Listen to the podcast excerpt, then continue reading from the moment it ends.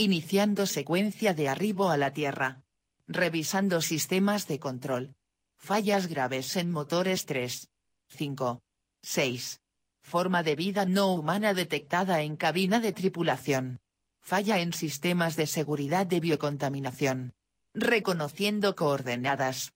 Desviación importante en las coordenadas. Imposibilidad de detectar sistema solar terrestre. Errores masivos en sistemas. Imposibilidad de reconocer posición actual. Zona invisible. Repito. Zona invisible. Zona invisible. Zona invisible. Bienvenidos una vez más a, esta, este quinto episodio de esta primer temporada de la zona invisible. Sean bienvenidos a este viaje, a este universo geek, ñaño, nerd, arriba de esta nave que hoy estábamos pensando que, qué nombre le vamos a poner a esta, esta nave. Surgieron un montón de nombres, pero ya vamos a decir cuáles. Quiero saber cómo están, qué están haciendo. Esto es la zona invisible, transmitiendo desde Florencio Varela. Hoy es viernes, quinta edición de la zona invisible. Hace muchísimo frío. De nuevo, seguimos en cuarentena, todavía se extendió. Don Alberto dijo que se extiende hasta cuándo? Hasta el 30. Se extiende la cuarentena. Ahí estuve chusmeando un poquito las últimas noticias y también ahí a oído eh, lo que decía la, la radio. Así que seguimos en cuarentena. Quedémonos en casa, cuidémonos entre nosotros, cuidémonos entre todos, cuidemos a la gente, a la gente grande, a nuestros padres, a nuestros abuelos, a todos los que queremos. Esto es la zona invisible. Sean bienvenidos, un fuerte, un beso enorme y un fuerte abrazo a todos los que se van sumando eh, viernes tras viernes. En realidad no es, es la quinta temporada, pero sería como la segunda transmisión eh, en este formato radial desde una, desde una página. Y no lo hago solo porque quien, eh, me acompañan, eh, voy a mencionarlo, ahí en la operación, ahí en los teclados, en el control, el que maneja en realidad que la nave que, que se fija que tenga nafta, que, esté, que las bujías estén bien limpias, es el señor eh, Darío Burgueño, alias el niño de cobre. Sí, ya tiene, ya tiene apodo el niño de cobre. También eh, hoy tenemos un, amigo, hoy tenemos una, una nueva sección, una columna que agregamos a este camino que es a la zona invisible, que es eh, Andrés Rolón, nos va a estar acompañando en la segunda hora de la zona invisible, donde nos va a recomendar un montón de libros y cómics para, para leer en cuarentena. Y bueno, y cuando termine la cuarentena seguramente nos va a recomendar otra cosa. Por el momento, eh, gracias Andrés que nos estás eh, escuchando. Lo vamos a presentar en la segunda parte de la zona invisible, recomendándonos libros de ciencia ficción. ¿Sí? ¿Por qué? Porque eh, arrancamos con la segunda parte de esta trilogía de extraterrestres. Ya habíamos hablado la semana pasada de Alien. Hoy nos toca otro extraterrestre que es nada más y nada menos ni nada más ni nada menos nada de Depredador. Sí, hoy vamos a hablar de Depredador también. En la segunda parte tenemos una entrevista muy especial que es al embajador de Marte. Mirá, no conseguimos a Echarri, no conseguimos a Dupla, no conseguimos a nadie. El que nos dio bola, ¿quién fue? Nos dio bola el, el embajador de Marte. Sí, lo tenemos hoy en la segunda parte, la segunda parte de la zona invisible. Y en este camino, que es la primera hora que vamos a transitar en la zona invisible, eh, vamos a tener muchísima información nerd geek, la más ñoña del universo, si la vamos a tener en esta, en esta primera hora.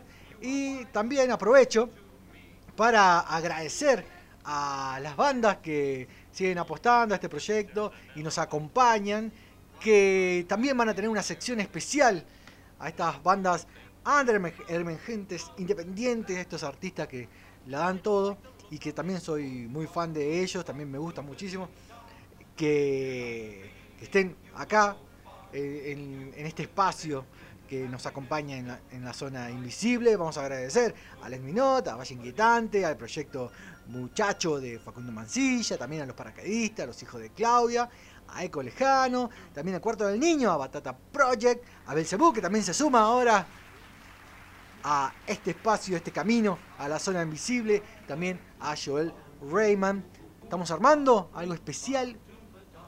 Estamos armando eh, una sección especial que va a ser reunido para que lo pongas y lo agregues ahí en Spotify o lo agregues ahí en tu, en tu canal preferido. Tuc, te pongan los auriculares y volemos junto al camino este que hemos llamado la zona invisible. ¿Quién más? Ya nombré al niño de cobre, ya no, no- nombré al Andrés, columnista de la zona invisible.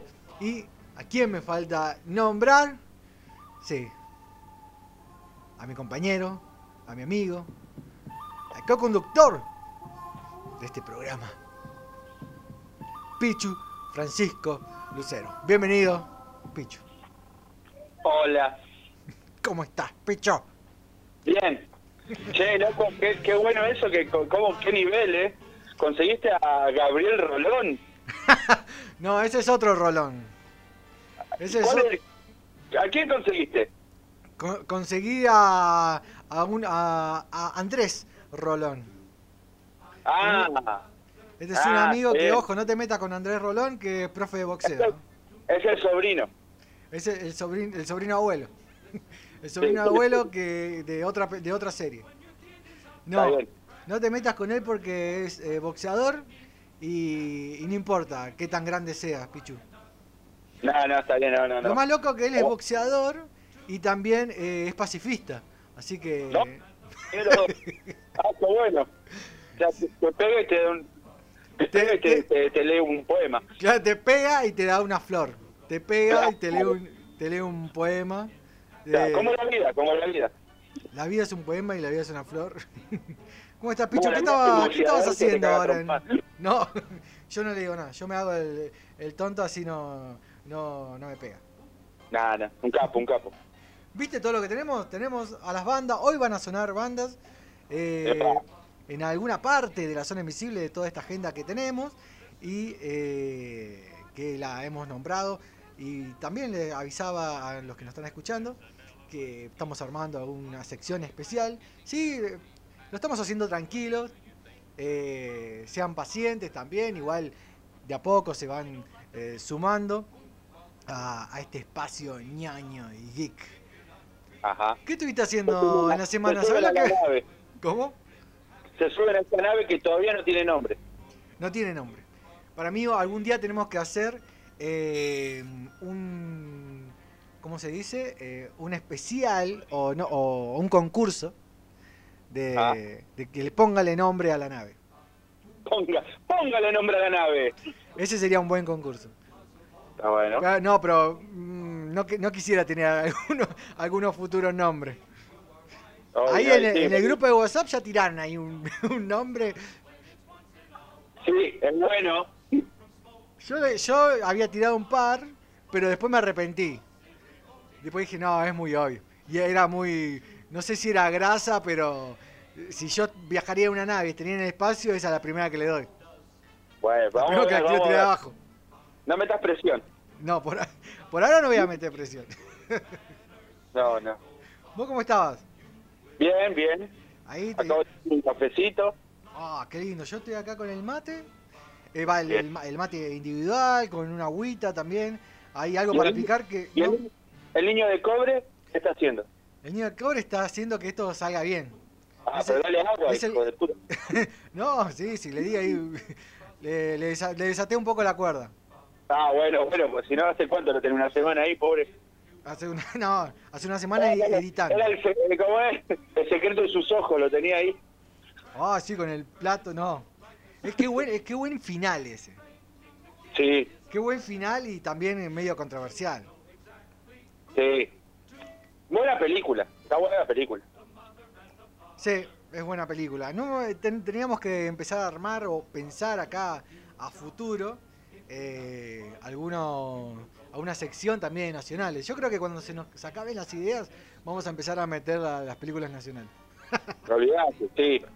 No. Exterminators. Exter- no, igual si te lo pones a pensar, hay eh, películas nacionales Sí. que se basaron en, en superhéroes o por lo menos en, en, en este universo que nos gusta Ah, tanto. que- tenemos, ¿cómo es? ¿Cómo era? Cóndor, no sé cuánto, ¿te la, de Eh, la de Capuzoto, Ah, Sí. de Capuzoto. Pero después tenemos uno que creo que es del 2001. ¿Cómo es? Cóndor, Cóndor X. ¿Cómo se ah, la, que, la que la ex de Spinetta. Ah, bueno, eso sí, esa es la serie. ¿Cuál es esa? Sí. Ay, ¿sabes Hay una, pelicu- hay una película animada que no me acuerdo ahora, pero las- hace media hora lo sabía, pero ahora Sí. que estoy al aire, No, sí, ahora Pero Cóndor Cruz. Cóndor Cruz, ese es el niño de, el de cobre el niño de aportando. es la voz del niño de cobre, así que háganse en la mente cómo es el niño de cobre. Y tenía tenía un soundtrack del carajo, Ah, porque ¿sabes que sonaba no- carajo no- también. No me puedo acordar. Lo vamos a buscar. Ahora lo está buscando, el niño de cobre lo está buscando ahí en, en la, en la computadora, en la computadora invisible, me está diciendo. computadora invisible. Es muy buena, es el avión invisible. Claro. No sé si, eso- si me está haciendo un chiste o, o es verdad. Como el tipo te- El, ¿Cómo se llama? El que- La, el- la de Gorgory. No, Ah, sí, deje que lo busco aquí en, en la máquina de escribir era, ahí no me sale. la máquina. Sí, sí. Sí, algo que no me quiero olvidar, porque me lo voy a olvidar porque lo que no anoto, tengo así papelitos anotados, y- pero tampoco me quería olvidar, es de agradecer ahí a, en, en el usuario de Instagram de la Expo Comics que repitió eh, el concurso y lo compartió ahí en su en, su, en sus historias y publicaciones. Lo, Oh, bien ahí, lo qué bueno. compartió. Sí, es la, así que bienvenido a este espacio, también de la zona, este camino a la zona invisible. Muchas gracias a, a Víctor ahí también que, que, estuvimos mensajeándonos. Y, bueno, esta, a esta Expo Comics, ahí se hace, si no me equivoco, en Loma de Zamora, me acuerdo de haber participado también. Ahí, ahí me gané un- una tableta gráfica, me acuerdo.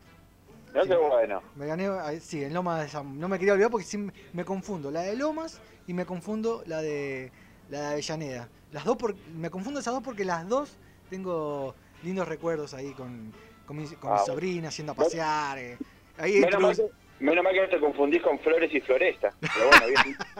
No, no, no, no, pues aparte la estaba introduciendo al, al mundo del cómic. al- al- Flores, flores, floresta, introducir demasiado. No, bah, no. Esto, esto se está convirtiendo en otro programa. Eh, No. Claro, no, no, ya meté a, so- a sobrino, sobrina, y no, ya está. Más ahora en la niñez. No, Ahora no, entra Pachu a hacer. claro, claro, no, sí. No, eh, me acuerdo que la, la llevé a Lucerio Oliva, mi sobrina, a- Sí. también a, la- a las expos estas, de zona sur.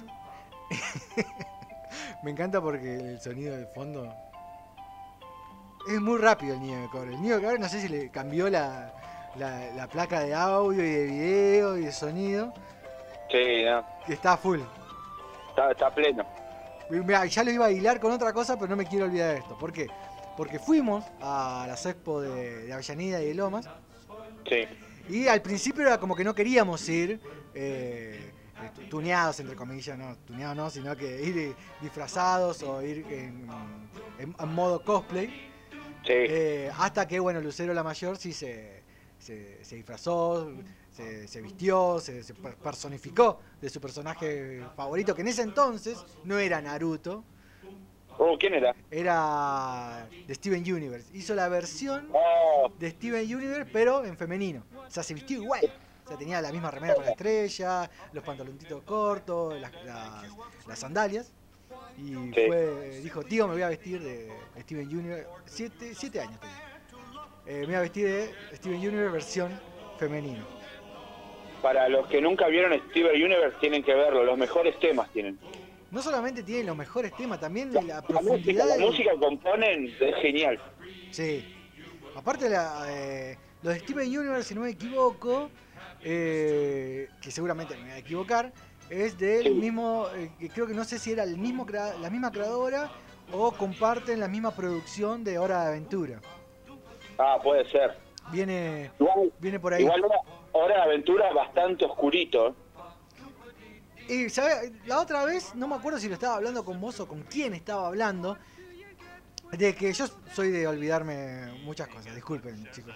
Lo único que voy a agradecer de grande es que me voy a olvidar de muchas cosas y no sé si aunque si me hayan hecho mal o bien me voy a olvidar. Pero soy cero rencoroso. Pero no, lo que sí me acuerdo es de lo que estaba hablando, que era de vos si te lo pones a pensar, ah, ¿sabés qué fue? Fue la semana pasada. Sí, Cuando tiramos la noticia, lo de Ren y Stimpy. sí. De que Ren y Stimpy también es re oscuro ahora que sale el documental. No, salió la semana pasada, sí, la semana pasada. El, no, hoy, hoy, hoy 14. Hoy 14 salió en exclusiva, vamos a darle esta noticia, salió en Estados Unidos el documental de Ren y Stimpy. Que, claro, Ren y Stimpy es un, vos si lo, lo ves, nos gustaba de chico y también era re oscuro. Tenía, Sí. era mensaje de doble sentido todo el tiempo. Sí, eso sí. Era más perverso que oscuro. Era, claro, bueno, sí, eh, sí, Tenía como una cierta sí, eh, la perversión, palabra, sí. Y más, de- más después se vuelve mucho más, más perturbadito. Sí, y bueno, y también con el, el, el creador, que ahora no me puedo Sí. acordar quién es, eh, ahí estaba medio perturbado, también estuvo muchas acusaciones. Vos no, vos no de Eh, ñuchúes. Bono de YouTube, no, Te van a tirar nombre por tirar. no, yo me lo no, aparte escribiendo canciones para Red Timpy, ahí es re bizarro. No, pero era, mm, casi tiene varias acusaciones de, de- no solamente de violencia de género, sino también de violación y abuso, pero Oh. ta- también había como una, por eso estaría bueno ver también la, este documental, a ver cómo lo, cómo lo abarca, pero también había como una relación media, media turbia con, con bueno, con su, con su víctima. Sí. Porque hasta se llegó a decir que eh, la víctima había, eh, había, había consentido y al final se había ido a vivir con él. O sea, un, mo- un montón de quilombos que estaría bueno ver a ver qué pasó con, con todo eso. Pero sí, ya para, para la cabeza que tenía el, el creador de Nerd Stimpy hacer eso, tenés que estar medio Sí. tocadito. Sí, sí, sí. Eso obviamente lo, lo entendemos de grande. No, obvio, eh, chico, vos, te- hay cosas que te re perdés. Y ahora vos lo ves y dices, no, esto. ¿Qué tendríamos que armar o por lo menos comentar alguna de esas las escenas, viste, de que había un meme, un, un video, sí, un video meme sería, donde compilaba, un, un compilado de todas las escenas Sí, es de, buenísimo. de- de doble sentido de, de animaciones y dibujitos para. Hay uno, hay uno de la vaca y el pollito, ¿Cuál no sé era? si lo viste, que está la vaca y llena, llena la botella de leche. Y está, y está, creo que un médico, no sé, dura dos segundos, y viene, y viene, y viene, eh, ¿cómo es? Eh, el pollo, el pollito, y le da, le da una botella de leche también él. ¡Ah! Sí, acuerdo. Re turbio. No, hay uno, mira, lo voy a buscar ahora. Pero porque estamos haciendo un programa en directo, este programa, este viaje a la zona invisible. Me acuerdo de uno, el de. Ah, el de, la- de las batigalletas. No, el quién? batigalleta, las batigalletas era las bati. Ah, la de Scooby, eh, batileche La batile. batiqué, hijo, ya re... Sí, aparecía la canción. Tin, tin, tin, tin, tin, tin. Ese era muy bueno, sí, también. Encima el Batman más, ese sí es el Batman más turbi de todos. Ese era muy bueno. Sí, ay, no me puedo acordar de otro. Bueno, pero vos imaginate, son eh, No, animaciones, dibujitos para chicos, para una determinada edad. Obviamente también después van a vender todos los juguetes y lo que viene. Sí, Y, pero lo hacen gente grande. claro. O sea, no, y no sé si. Bueno, bueno, también es, están la- es los casos de Disney. madurás, yo, vos, bueno, vos tenés sobrina, ¿no? Y yo que tengo hijos, que vos ves ahora las películas de animación, de- vas al cine a ver Sí. Dream- DreamWorks, tipo Shrek y eso, Sí, y que al adulto no lo dejan afuera. claro. Vos vas, te re- los nenes se redivierten, todo, y hay chistes que son para, para los adultos. La del burro con, el, con la dragona, ¿viste? Sí. En una le dice, Shrek, ¿qué? ¿pero qué te pasa? Dice, no, ¿nunca escuchaste los atributos de un burro? Le dice el, bur- el burro. ¡Ah, sí! Esos son todos chistes para acá, todo para la monada.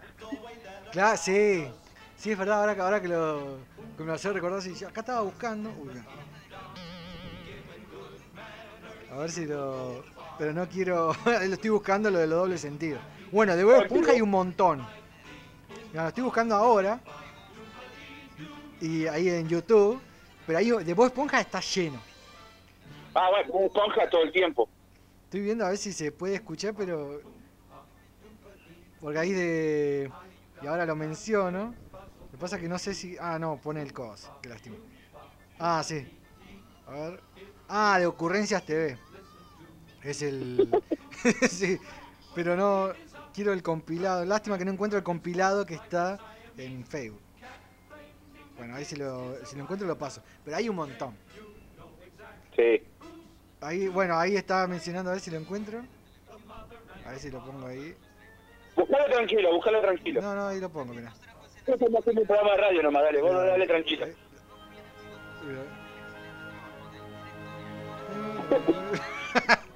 Lo que pasa es que tengo que poner el audio, no está el compilado, sino que habla, eh, obviamente el autor, el youtuber. Eh. Robando contenido a pleno acá. Claro, no, no, no, que no quiero hacer, igual lo mencionamos. Pero, claro, no, no me aparece. Si no, ¿sabe qué? Doble sentido. Claro, no son todos lo claro, Lo que pasa es que te da el doble sentido, pero eh, habla mucho. Yo quiero que me aparezca todo el doble sentido. de- No, no me aparece. Bueno, no lo voy a buscar, porque el audio estaba muy bueno. Lindo momento. Oh, la- bueno, acá veo una, la de Ren Stimpy. Ya que estábamos hablando de Ren Stimpy, cuando está cortando el tronco. Sí. ¿Te acordás? No, no, no. Que está- están cortando el tronco con un serrucho y de repente no tiene dónde apoyar el tronco y lo apoya en la espalda de, de Ren. Sí. Y, y Stimpy el, el serrucha con el tronco, serrucha el tronco y está en la espalda. Entonces vos lo ves de lejos y queda re feo. Bueno, otras, en, eh, ¿te acordás en Dragon Ball? También aparecían. Ah, Dragon Ball Dragon fue Ball censurado un montón de veces. Sí, Más, más Dragon Ball que Dragon Ball Z. Cuando Goku es chiquito, sí. Eh, Bulma y el maestro Roshi que el maestro, sí, todo el tiempo. Bueno, se llegó a censurar en Latinoamérica y en otras partes del mundo se llegó a censurar esa parte. Porque viste Sí. que cada vez que le salía sangre en la nariz era porque obviamente estaba, estaba pensando en cosas chanchas. Sí, Bueno, Bulma apareció un montón de veces en Bola. sí. Y nada, y además eh, los pactos que hacía, viste que si quería la información, le tenía que mostrarla. No, no, sí, muy, muy. Bulma, pobre. Sí, bueno. bueno, con cosas de Ulon también era, era re. Oh, sí. Y bueno, y eh, no, ¿cómo es? Chaos y Tenshin Han. Chao- No, ¿qué, ¿qué sabe de eso? Y nada, y no, no- ¿no viste el, el- el- cuando. Creo que no sé dónde está Tenshin Han en Dragon Ball Z. Sí. y, y lo tienen como dama de casa en la ¿cómo es? en la isla en la isla de Camp House Sí. y, Ah, pero- ah, y pero- él, y él está hablando que siempre le consigna a Tenshin Han que lo rati, re la mujer Sí. Bueno, ahí. Uh, no me acordaba de eso, sí. Sí, bueno, entonces, con Púa también, entonces. no era pálido chao ¿eh? Con Púa también, entonces, Púar, el gatito. ah sí el de Yancha Claro. sí todo Ah, bueno, para doble sentido, estaba ahí tardando porque estaba tratando de buscar los audios, porque los audios eran buenísimos. Que no los encuentro. Lástima. bueno otra vez era Sí, no. No, pasa. A ver si lo encuentro acá. A ver, mira. Mira, acá encontré un audio. A ver si lo puedo escuchar. ¿Lo Sí. No sé si al igual que yo, ustedes siempre se preguntaron quién rayos era el sujeto que interpretaba al jefe en este episodio. Yo, a pesar de que siempre Bueno, me lo este es cuestioné, del canal me puse a investigar Ocurrencia. TV. Y si bien no estoy lo seguro de sigo. si eso que hace de besarse a sí mismo sea una referencia a otro show o a Pero algún acto que- de comedia que él Sí, sí, tuviera, puedo comentarles que este hombre se ha encargado de componer música y escribir varios Oiga que- guiones para numerosas eh, series como La vida oh, de Rocco. El campamento de Laszlo, Phineas y Ferb y La ley de Milo. Murphy. Además de prestar su voz para algunas de estas, igual no sabe si es un hombre o una chica. Margo le dice que qué importancia Ahí le está da, escri- escribiendo una escena. le contesta que no hay problema mientras que no sea un hombre. Entonces Agnes interrumpe y le dice a Gru que ella ya sabe lo que hace a uno un hombre, mientras Gru la mira preocupado. Ya sé que te hace un hombre. ¿Lo dices en serio? Tu cabeza calva. sí. Y bueno, creo que no hace falta explicar cuál es ¿Escuchaste eso? Bueno, eso es del, del canal de Ocurrencia TV, porque justo estaba buscando y no lo pude encontrar. De, de chistes de doble sentido. Claro, si, lo, si los dibujitos animados lo hacen los, los- la gente grande, los mayores, los más de 20 Claro. años, ya empiezan a laburar en, en- en los Si estudios, no, ¿no? si no, también tenés eso de los doblajes latinos cuando se pasan de mambo.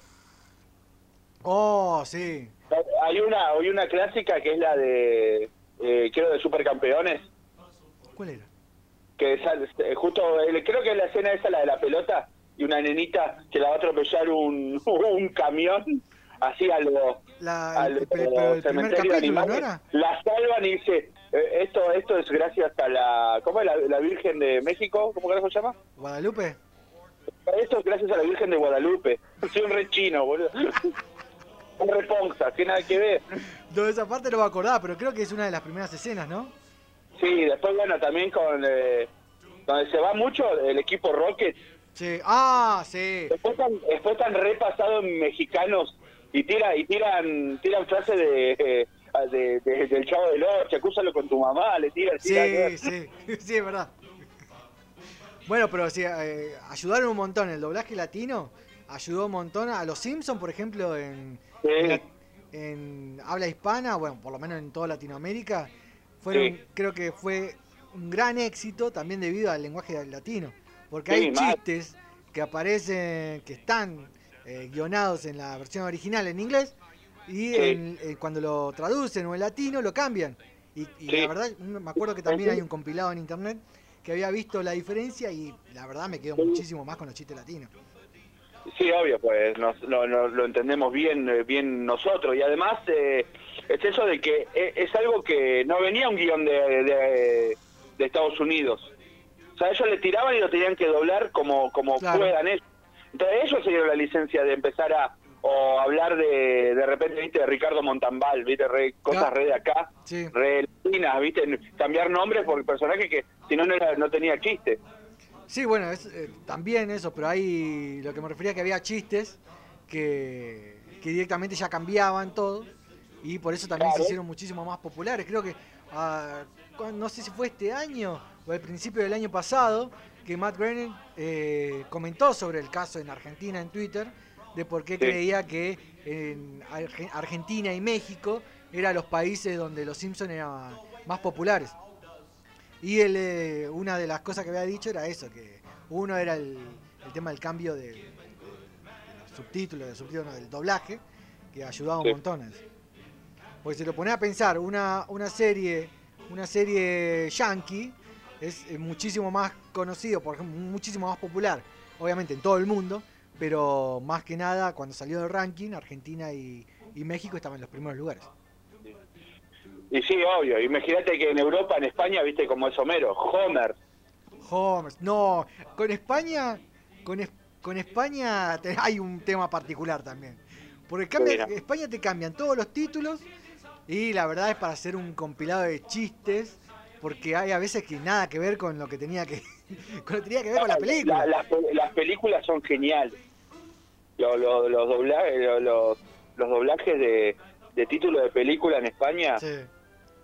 Sí, eso vamos, prometemos hacer una, una sección especial, o por lo menos hablar, tomarnos un tiempito de, de todas las cosas que hicieron Sí, los españoles, sí, todos los títulos que le cambiaron, porque es buenísimo. Mira, Pichu, Sí, ahora, terminando esta introducción que hicimos Sí. Camino a la Zona Invisible, eh, Sí. vamos a pasar un temita, mejor no es Es- un temita, es un temazo de los paracaidistas, y vamos a arrancar con la sección Geek y Nerd. Ah, discúlpame, acá me dice el niño de cobre, que Eh. ese es el otro tema. Vamos a ir con otro tema, otro tema. reiniciando, reset. Eh, ese era el segundo tema, me equivoqué. Esto puede pasar porque está en vivo y eh, todo manejado con papelitos. Vamos a ir con el tema de Joel Rayman. Y en un ratito arrancamos, así que acomodate. Ponete tranquilo ahí en, en el sofá, donde estés sentado en la mesa, con el mate, con el café que me has dicho. Y vamos a ir con la segunda parte de esta primera hora, yendo camino a la zona invisible con la info net. Vamos a escuchar a Joel Rayman. Te llamé. Me atendiste un poco rara y no supimos de qué hablar. Fue muy corta la llamada y no dijimos nada, nada más. Nuestros lazos se rompen.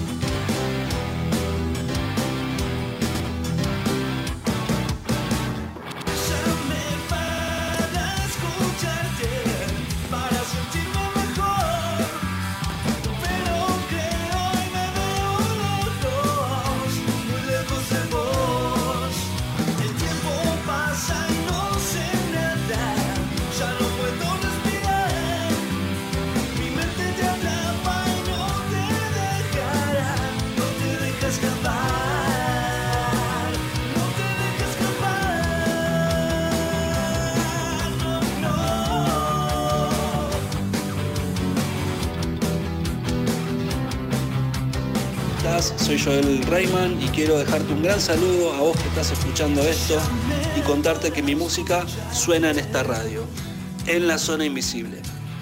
También contarte que podés buscarme a través de las redes sociales como Facebook, Twitter, Instagram y YouTube, donde vas a poder escuchar más música. Pero ahora quiero que te quedes escuchando la zona invisible. Salud, éxitos y buena racha para todos. Nuestros lazos se rompen.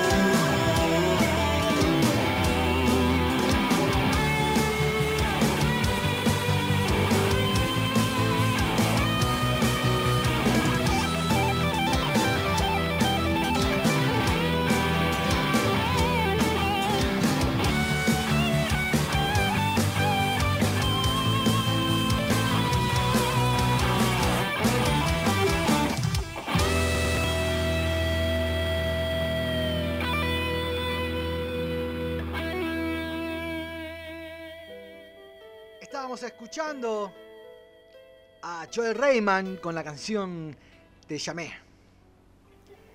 Y esta es la primer parte de- del programa donde vamos a introducirnos a las noticias de esta semana.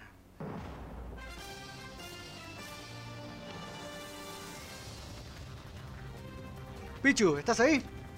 Hola. Hola. Sí, Ahí estás. Ya me asusté, ¿eh? pensé que. Temazo. sí. La verdad que estoy re contento con las bandas que, que tenemos que van a empezar a sonar buenas, en la zona invisible. Hay talento, loco. Che, em, bueno, bueno, nosotros. El, el piberío con esto del chingui chingui, la acá en Varela la rompen. Acá, bueno, eso yo justamente iba a comentar que esta radio online está siendo transmitida desde Florencio Varela y en Florencio Varela hay un montón de talento. Sí. Más que nada, no solamente en la, en la parte, eh, en la música, sino también en, en- en lo visual. Gracias a, a la Escuela de Arte también, que la tenemos en, en Florencio Varela, está lleno de talento. Sí. Eso, eso es lo que más me gusta de Florencio Varela. Aparte de esta radio. Ah. Sí, Esta es la obvio. parte donde nosotros hablamos sobre las últimas noticias y novedades de la semana en este mundillo nerd, geek y ñoño. ¿Ya estuviste fijándote todo lo que pasó en la semana? Sí, de todo. Hay un montón de cosas. Hay una que es último momento. Si tenemos ahí la de último momento, te la digo ya. Porque lo fui, agarré cuando lo, lo vi en Twitter, no lo pude creer. Ese era otro. no, ya, ya empezamos. No, eh, no me da gracia. Eh, que eh, estuve ahí, bueno, ahora tenemos Twitter, así que si quieren seguirnos es arroba LZI Radio, pueden seguirnos en Twitter y también en Instagram, no había mencionado las redes. Sepan que estamos aprendiendo este proyecto que, que está hecho, con muchísimo mo- amor y galletitas. Eh, agra- Yo hasta ahora me voy a seguir tentando con los audios. Me tengo que acostumbrar. Pero estábamos hablando de esta sección, la Info Nerd Geek. Y sí, él sabe de qué estamos hablando, el niño cobre. ¿Sabe, ¿Sabe por qué sabe? Porque en este momento se levantó de su silla y se fue a un rincón. Se agarró las manitos y está en posición así fetal. No, pobrecito, pobrecito. ¡Vení! ¡Eh! ¡Niño de cobre! ¡Vení! ¡Dale! Te traigo- Sentate. Te lo traigo al vaquero que te tenía cagando, te va el vaquero del de... el ¡Oh! Sí, que le quería enseñar todo. Mm. El profesor Acosto, ¿eh? No me- la verdad no me gustaba con el, con el gorrito, no me gustaba. Sí, muy El muy muñeco, si yo quisiera tener un muñeco, quisiera tener al. eh, ay, ¿cómo se llama? El de la estrella roja. Ay, se me fue. Monstrón. Mo, sí, tremendo. Esperá, Yo lo tengo, yo lo tengo, jajaja. ¿en serio? Sí, yo tengo la colección de... No, bueno, después lo vamos a ver. Esperá, que nos estamos yendo de tema porque siempre nos vamos de tema. Y estamos hablando de las noticias Nerd Geek que vas a escuchar en este camino a la zona invisible. Y como decía, bueno, ahí Niño de Core ya se sentó, ya se limpió las lágrimas. Y esto Se fumó. pareció ya recién, recién, recién salido de Twitter. Decilo, Es que, decilo. ¿qué es lo que dice? Que Anabel, Ay, la muñeca, sí, la muñeca que asustó en varias películas, se escapó. no, ¿Y qué dice la noticia? La muñeca de trapo, la protagonista de varias películas de terror. la verdadera. nombre, La verdadera película, claro, la verdadera Uh, muñeca de terror. La verdadera Uh. muñeca Anabel. eh, se escapó, dice que la reportaron perdida, desaparecida del museo ahí de los Warren, donde estaba. No, cagamos. Es tremendo eso, que ya que se te pierda una muñeca, ya que se te pierda algo en el museo, es para cortarte los huevos. Sí. Ahí denuncialo ya. Esto es lo que salió en, en la red del pajarito azul. Eh, Sí. Último momento, yo cuando me estaba sentando ahí preparando la parte de noticias, dije, no, qué carajo. Se escapó la muñeca y dije, no, pará, listo. Y después dije, no, paré un ratito la moto, el triciclo, y ¿Andabas en dije, moto? no, no, todavía no, no, no ando en moto. O andás O sea- en moto mirando el celular las informaciones, estás re loco. En una, en una pierna. Claro. No, y sabes que dije, no, esto no puede ser verdad. Porque encima fue te- es tendencia, es trending topic en Twitter. Quiero decir que estoy aprendiendo a usar Twitter porque la verdad no le prestaba ni atención a Twitter. ¿Para qué quiero tener Twitter? Claro. Y, y la, la verdad que ahora, ahora cobra sentido, en este formato radial, tiene sentido que, que tengamos Twitter. Y sabes que, digo, no, se escapó la muñeca. Encima trending topic, o sea, todo el, todo el mundo estaba hablando de esto. Y dije, no, no puede ser. Igual vamos a tomarlo así como un rumor. Pero, ¿qué es eso que se escucha atrás? Pichu, ¿estás bien? No, ¿qué pasó? Ah, no, pensé que te había agarrado la muñeca. No, está bien. No, la, la muñeca me agarré, sí. Esto fue trending topic hoy. Y Tengo resulta miedo que Encima yo estoy, vos estás con el niño de, con el niño de cobre, pero yo estoy solo acá. estoy con niño de cobre. y Bueno, lástima que no estoy con, con Andrés, que es boxeador. Estoy solo y lleno de, de juguetes, boludo. En cualquier momento. No sé qué va a pasar ahí. Una orgía de plástico entre la muñeca de Sí. Anabela. van a atacar. No, esto fue trending topic hoy. Eh, y la noticia fue que se escapó la muñeca, la reportaron, desaparecida, que no, que no la encuentran. Y yo empiezo a googlear porque no puede ser. Y encima hasta ahora. Y digo, no, no puede ser. Seguramente debe haber alguna película que se va a estrenar. Y dijeron, no, Ah, se sí. perdió. Porque van a. Porque incluso. Claro, están promocionando la película que igual en el cine no se va a estrenar, pero viste que ahora con muchas en plataformas de streaming, muchas películas se van a estrenar ahí. Sí. Y, y digo, bueno, no, no puede ser. Bueno, sí, le en- encontré algo, lo voy a tomar con un rumor. Esta, ¿por qué? Porque no, no puedo chequear si la página es fidedigna o no, pero lo que dice es que en realidad el museo donde está la muñeca, o donde estaba la muñeca mejor dicho, eh, cerró hace mucho tiempo. Y todos los objetos de, la, de lo que había en, esa, en ese museo, incluida la Sí. muñeca Anabel, se encuentra en posesión, o sea, lo tiene, eh, Tony Espera, que es el yerno de los Tony Warren. Así que no está en el museo. Esta situación se viene dada, eh, viene dada porque algún bromista, lo ponen entre comillas, cambió hoy, hoy viernes, 14 de agosto, la página en Wikipedia, si lo vean en Wikipedia ahí me fijé y si aparece, eh, que la muñeca está desaparecida y dicen que la vieron corriendo, dice que la vieron eh, en una esquina dando vueltas. Y bueno, entonces empezó a multiplicar, se empezó a, hacer viral en las redes sociales. Y entonces por eso em, una noticia como que la muñeca de Anabela se escapó, Sí. entonces es viral. No, la verdad que no es que se escapó, sino que dicen que, que ya no está más la muñeca ahí, que fue que alguien lo cambió desde Wikipedia y bueno, se hizo viral. Esa es la realidad. Así que bueno, igual vos creés No. en, eh, en esa en ese documental ficcionado de, de la que es una trilogía, ¿no? Anabela, Anabel, Sí, creo que son tres. que es una trilogía, bueno, es No una sé se- se- porque, mira, te digo la verdad, no, yo no miro películas de terror. porque tenés miedo, decilo. Sos un Sí tengo, sí, tengo miedo, no veo. Solo veo Slasher. Slasher. A, a, a Slasher.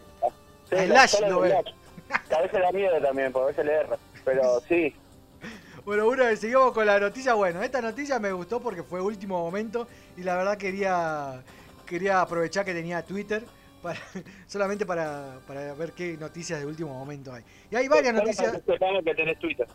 claro, solamente para fanfarronear, que no es un- ni nada porque todos tienen Twitter, así que... Claro, hoy sos re moderno. Oh, no sabés. Y voy a acelerar un poquito, porque encima que no vamos, y hay un montón. Eh, otra noticia que me encantó, que me puso. Esta noticia sí me puso muy contento, porque regresa la revista Fierro en formato online. No sé si vos sabías que es la, la revista Fierro. Aplausos. Bienvenidos de nuevo. La revista Fierro vuelve como el ave fénix. La, la revista Fierro, que es una revista de humor gráfico de, de historietas, viñetas, cuentos, ilustraciones, sumará a la edición digital de El Destape. Eh, se sumará, mejor dicho, a las ediciones eh, de- del Destape web con muchos artistas que ya venían acompañando hace rato a la, a la versión de papel y me consta. Entre otros, eh, entre otros más artistas de obviamente de, la nueva- de las nuevas generaciones que hay un montón que son regrosos y solamente para nombrar algunos que, que aparecen ahí en esa noticia y que me acuerdo Salvador Sá, Linier, digo, digo Párez, Diego Párez, Lucas Varela, Agrimbau, Gustavo Sala, bueno, entre otros, Luz Cañini, aparecieron en las en la, revista de, humor gráfico de historieta argentina. Yo me acuerdo porque algunas eh, las tengo coleccionadas, tenía varias coleccionadas, tuvo varias etapas también la revista eh, Fierro y solamente le leo una primera parte para si ustedes lo buscan y lo googlean, eh, porque es una muy buena noticia, estoy muy contento. Y, dice en la página www.eldestapeweb.com eh, en esta cuarta etapa, Fierro tendrá como desafío hacer y mostrar historieta nacional nueva y también clásica a través de un sitio web moderno y fácil lectura. Desde su nacimiento en 1984, en aquellos primeros años de la democracia, Fierro nació como un espacio de desafío, mostrar que la historieta es un arte donde poder contar, imaginar y testimoniar la vida de los argentinos, tal como enseñó Héctor Hermann Osterheld antes y después del Eternauta. Eh, lo pueden encontrar, como le había dicho, en www.eldestapeweb.com. Esto es una muy buena noticia. Tengo varios coleccionados. Incluso empecé con el humor gráfico. Eh, bueno, si lo googlean en Instagram es eh, Rodrigo Invisible. Gracias a, la revista de, Fierro. Tengo varias coleccionables. Incluso la, voy a, la voy a subir en Twitter. Ahora que tengo Twitter, lo voy a subir.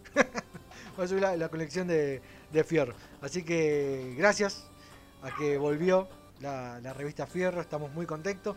Y Muy bueno, y ojalá que, que a medida que avance este programa online podamos tener dibujantes y artistas eh, para poder entrevistar y para que puedan difu- eh, difundir sus proyectos, su arte y lo que quieran decir eh, en esta plataforma, bueno, en este programa, que es donde hablamos de cosas ñoñas y geek. También, para pasar a otra noticia, sin entra todo, eh, este, ¿cuándo fue? Ayer, ayer 14 de agosto, se cumplió 10 años de Scott Pilgrim vs. The World. Y ahí tenía que aparecer la canción. Qué grande. Eh, ¿Te acordás la, la, la película esta de Scott Pilgrim? ¿Cuál? La de Scott Pilgrim. Es la película que, preferida del niño de cobre. Es la que más ama, la que más leyó, tiene toda la colección de historietas. Y me consta. Me consta porque Olivia se iba a llamar Ramona. Así que imagínate el nivel de su hija, estamos hablando, ¿no? El nivel de fanatismo que tiene el niño de cobre con respecto a, a Scott Pilgrim. Sí, estamos hablando de Scott Pilgrim versus los ex de la chica de su sueño. Ah, ahora sé cuál película es. Que aparece el Capitán América. Exacto, sí. Ah, sí, que tiene que vencer a todos los ex. Es muy buena. Como concepto es Sí. buenísimo. O sea, vos querés salir con Muy- una chica. Muy nerd, demasiado, muy, muy. Sí. Diría Mr. Legrand. sí. Demasiado, demasiado. Es Siempre me saber. de Dingy. Yo te hablo mientras estoy tomando mate, es re antirradial con mi mate personal. Pero sí estamos hablando. ¿Es el auto cebante o el otro? ¿Cómo? Ese es el que es auto cebado. Sí, el ese. auto cebador ese. Ese mismo, ese- mismo me lo regaló mi vieja querida. Y lo, y lo, lo uso porque si yo agarro el otro, eh, se me va a caer. Voy a tirar todo en la CPU, en la CPU, en el teclado. Te vas a, en- te vas a quedar electrocutado y te vas a transformar en Electroman. Ahí sí, sí, ahí sí voy a ser invisible. Sí. Y estaba dando esta noticia porque eh, esta comedia estrenada el 13 de agosto del 2010, dirigida por Edgar Wright, que también dirigió El despertar de los muertos en el, 2000 el 2004, eh, que escribió el guion de Atman en el 2015, sí. cumplió 10 años y está basada en una novela gráfica que es la que colecciona el Niño de Cobre, que ya tiene todo, la de Brian Lee O'Malley. No sé si lo dije bien, Niño de Cobre, que también es profe de inglés. Sí, me dijo que está bien. Eh, protagonizaba la- lo, prota- lo protagonizaba eh, Michael Cera. Sí. También es uno de mis actores favoritos. Me encantó en la película Tien. No sé si lo viste. Está en, en ¿En Netflix. Tien? Es genial esa película. Bien la que están con... Eh, la, Están- ¿cuál, cuál es? Está eh, que aparece Hermione. Aparece todos los todos los, los Sí, nuevos sí. humoristas. Los, de- los humoristas, que termina con los Bastard Boys. Exacto, sí. Es la mejor película fumeta, lejos. Es me- la, la parte cuando hicieron, eh, en una de las escenas hacen la segunda parte de, creo que lo fumado era la película. Sí, no, es pero... tremenda. Esa, esa bien es genial. Es Es que- soy Franco es súper... súper ricotón. Es genial. No, es muy buena. Aparte yo me acuerdo cuando la vi, eh, creo que la- esa misma semana había visto esa, la de los fumados, creo que se llamaba. Sí, Y, sí. claro, y después entendí esa parte y dije, no, no podía creer. O sea, como que vi la secuela al mismo tiempo en esa escena que no sé, no duraba ni, ni cinco minutos. Pues estaba muy buena. Sí, bueno, esta peli- eh, esta, Esa, esa como es súper fumado, ¿no es? La primera... Eh, la primera. Sí, tiene varios. eh, En, Espa- en España es, dos colegas super fumados. eh. Así, Bueno, así nomás. bueno, y bueno, esa misma. Eh, bueno, y ahí también otra de las protagonistas era Elizabeth Winstead, que la conocemos ahora Sí. por eh, Capitana Marvel, que en, ese, en esa película se llamaba Ramona Flower. Qué linda que estaba en esa película. Sí. Yo estaba re enamorado. Cuando vi esa película dije, no, me enamoré a primera vista. Y después, eh, no sé qué me pasó, en Capitana Marvel no me Te pasó lo dijo que no. Te dijo que no. En Capitana Marvel se. No, no sé. El Hopo ese medio peinado. Peinado a lo. Eh, Irene Show, no, Irene Show me otro yo era. No. Eh, ay, ¿cómo se me cruzaron? Irene es mi otro yo. No, ay, ¿cómo miércoles se llamaba? La de. La que estaba. Esta, la de la máscara. Eh, Cameron Díaz. Sí. Loco por Mary. Loco por Mary. Sí. Que aparece así con el Hopo también medio peinado raro. Sí. Bueno, eso. Eh, bueno, y, y como vos habías dicho, se tenían que enfrentar ahí a los siete malvados exnovios de Ramona. Y bueno, y a ver si era digno de eso. Muy buena película. Solamente voy a contar algunas curiosidades para que no se me vaya el tiempo. Es que Scott Pilgrim en la historieta estaba... eh, por eh, la, la historieta, cuando se estrenó la película, recién iba por la mitad de, de la historieta. O sea, se estrenó primero la película y la, pel- y la historieta recién contaba la, la- la mitad de las cosas de lo que pasó. Después, obviamente, se diferenció bastante por, por esta razón. Era esa curiosidad nada más que, que quería decir. Sigamos con las noticias porque si no, no va a entrar nada. Y esta me pareció muy triste porque viste que Disney había comprado, ya sabemos que Disney compró Fox, tiene todos los derechos de todo. Disney Sí, es- compró todo. compró todo y esta semana cambió el nombre de, de Fox. Viste que era Fox, era 20th Century Fox. Sí, ahora eh, sí, sí, sí. Ahora le cambió el, el- va, modificó un poco el logo, pero le cambió el nombre y ahora se llama solamente 20 Television. sí. Le cortaron, No, la- son, unos hijos... Le cortaron las piernas. le cortaron las patas, sí, le cortaron las piernas Sí, no. a Fox. Después, qué hijos de puta. Qué hijos Sí. de puta. Después hay un montón de, de estrenos que se vienen, de estrenos no, sino de proyectos que, que se anunciaron, que algunos son rumores, que otros están a mitad de camino, y todo obviamente por la cuarentena, eh, se retrasaron un montón y vamos a hablar de algunas, por ejemplo la de Naruto, que es la del manga, esta le va a interesar Sí. mucho a, a mi sobrina, que es otaku, Eh, el manga escrito e ilustrado por eh, Masashi Kishimoto, todavía se hace esperar, sí, como sabíamos, porque hace más de dos años que está ahí en lista de espera. Y la van a dar, la van a hacer, mejor dicho, la van a realizar este proyecto en live action. Todavía el proyecto está ahí, va muy lento. Recordemos que los derechos eh, están en manos de Avi Arad. Sí, ¿Quién es Avi Arad? El productor y guionista de cine.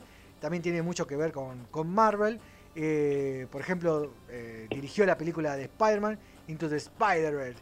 Y bueno, lo planea hacer con, Lions, con Lionsgate. es. Y dirigido por Michael Grasey, para que lo googleen. Su última película fue la de la vida de Elton John, el Rocketman, la del año pasado. Está buena. Todavía, es eh, todavía hay que esperar esta película de live action de Naruto. Recién Eh, se estima para... Esperemos, que no sea un Dragon Ball Evolution, ¿no? Hay noticias de Dragon Ball. Y recién para el 2023 se espera. Después eh, hay otras noticias también, por ejemplo la de la de Avatar, también del manga, del anime. Eh, los derechos lo tiene Netflix, como sabemos Netflix está comprando un montón de derechos de, de historietas, de historietas en manga, una historieta. Disculpen. Eh, se anunció la que la serie en live action también está hace más de dos años. Los actores ya lo tienen, pero hay polémica y va a pasar en diferentes animes que están adaptando en live action porque quieren hacer a los protagonistas, por lo menos la mayoría de, de los protagonistas de, de ese anime lo quieren hacer afroamericano y cambiarle el sexo a, a los protagonistas. ¿Qué está pasando en diferentes, obviamente, en diferentes proyectos? Está de moda. Está de moda, lo quieren hacer más, eh, quieren ampliar, quieren ser Inclusive. más inclusivos, quieren, exacto, sí. Eh, no me parece mal, eh, hay un montón de opiniones, si lo buscan, hay un montón de opiniones encontradas. Yo lo, a mí no me parece mal que, que lo, que le cambien, que lo quieren adaptar a estos nuevos tiempos. Sí, lo único que me parece mal es que ya estén en, pro- en anime, por ejemplo, que ya están hechos, que ya que muchos ya concluyeron la historia, es como que le den un, todo un nuevo reinicio. No sé, cambiarle de género a, a los protagonistas, o no sé, crearle como todo un nuevo universo, pero manteniendo la misma historia. Si no, preferiría que hagan la misma historia, Claro. que, que, lo- que le respeten el canon, y después sí, que Claro. armen otra cosa y hagan Claro. lo que quieran, que lo vamos a seguir viendo. Sí, no, pues yo lo que pienso es, lo- si vas a cambiar tanto, hacer algo tuyo. Claro. Y dejarlo que está como está. Exacto, sí, es como que hagan una película de He-Man, que ya tuvimos una muy mala, y no sé, de Sí. repente no sea He-Man, eh, Sí. si- eh, sino que ya cambien directamente, no sé, que He-Man sea, no sé, o una mujer, o un travesti, o no sé, que tenga diferentes géneros, que ya, Sí. vos ya no lo reconoces como He-Man. Eso es lo que No, quiero decir. no, eso. Es, es otro personaje.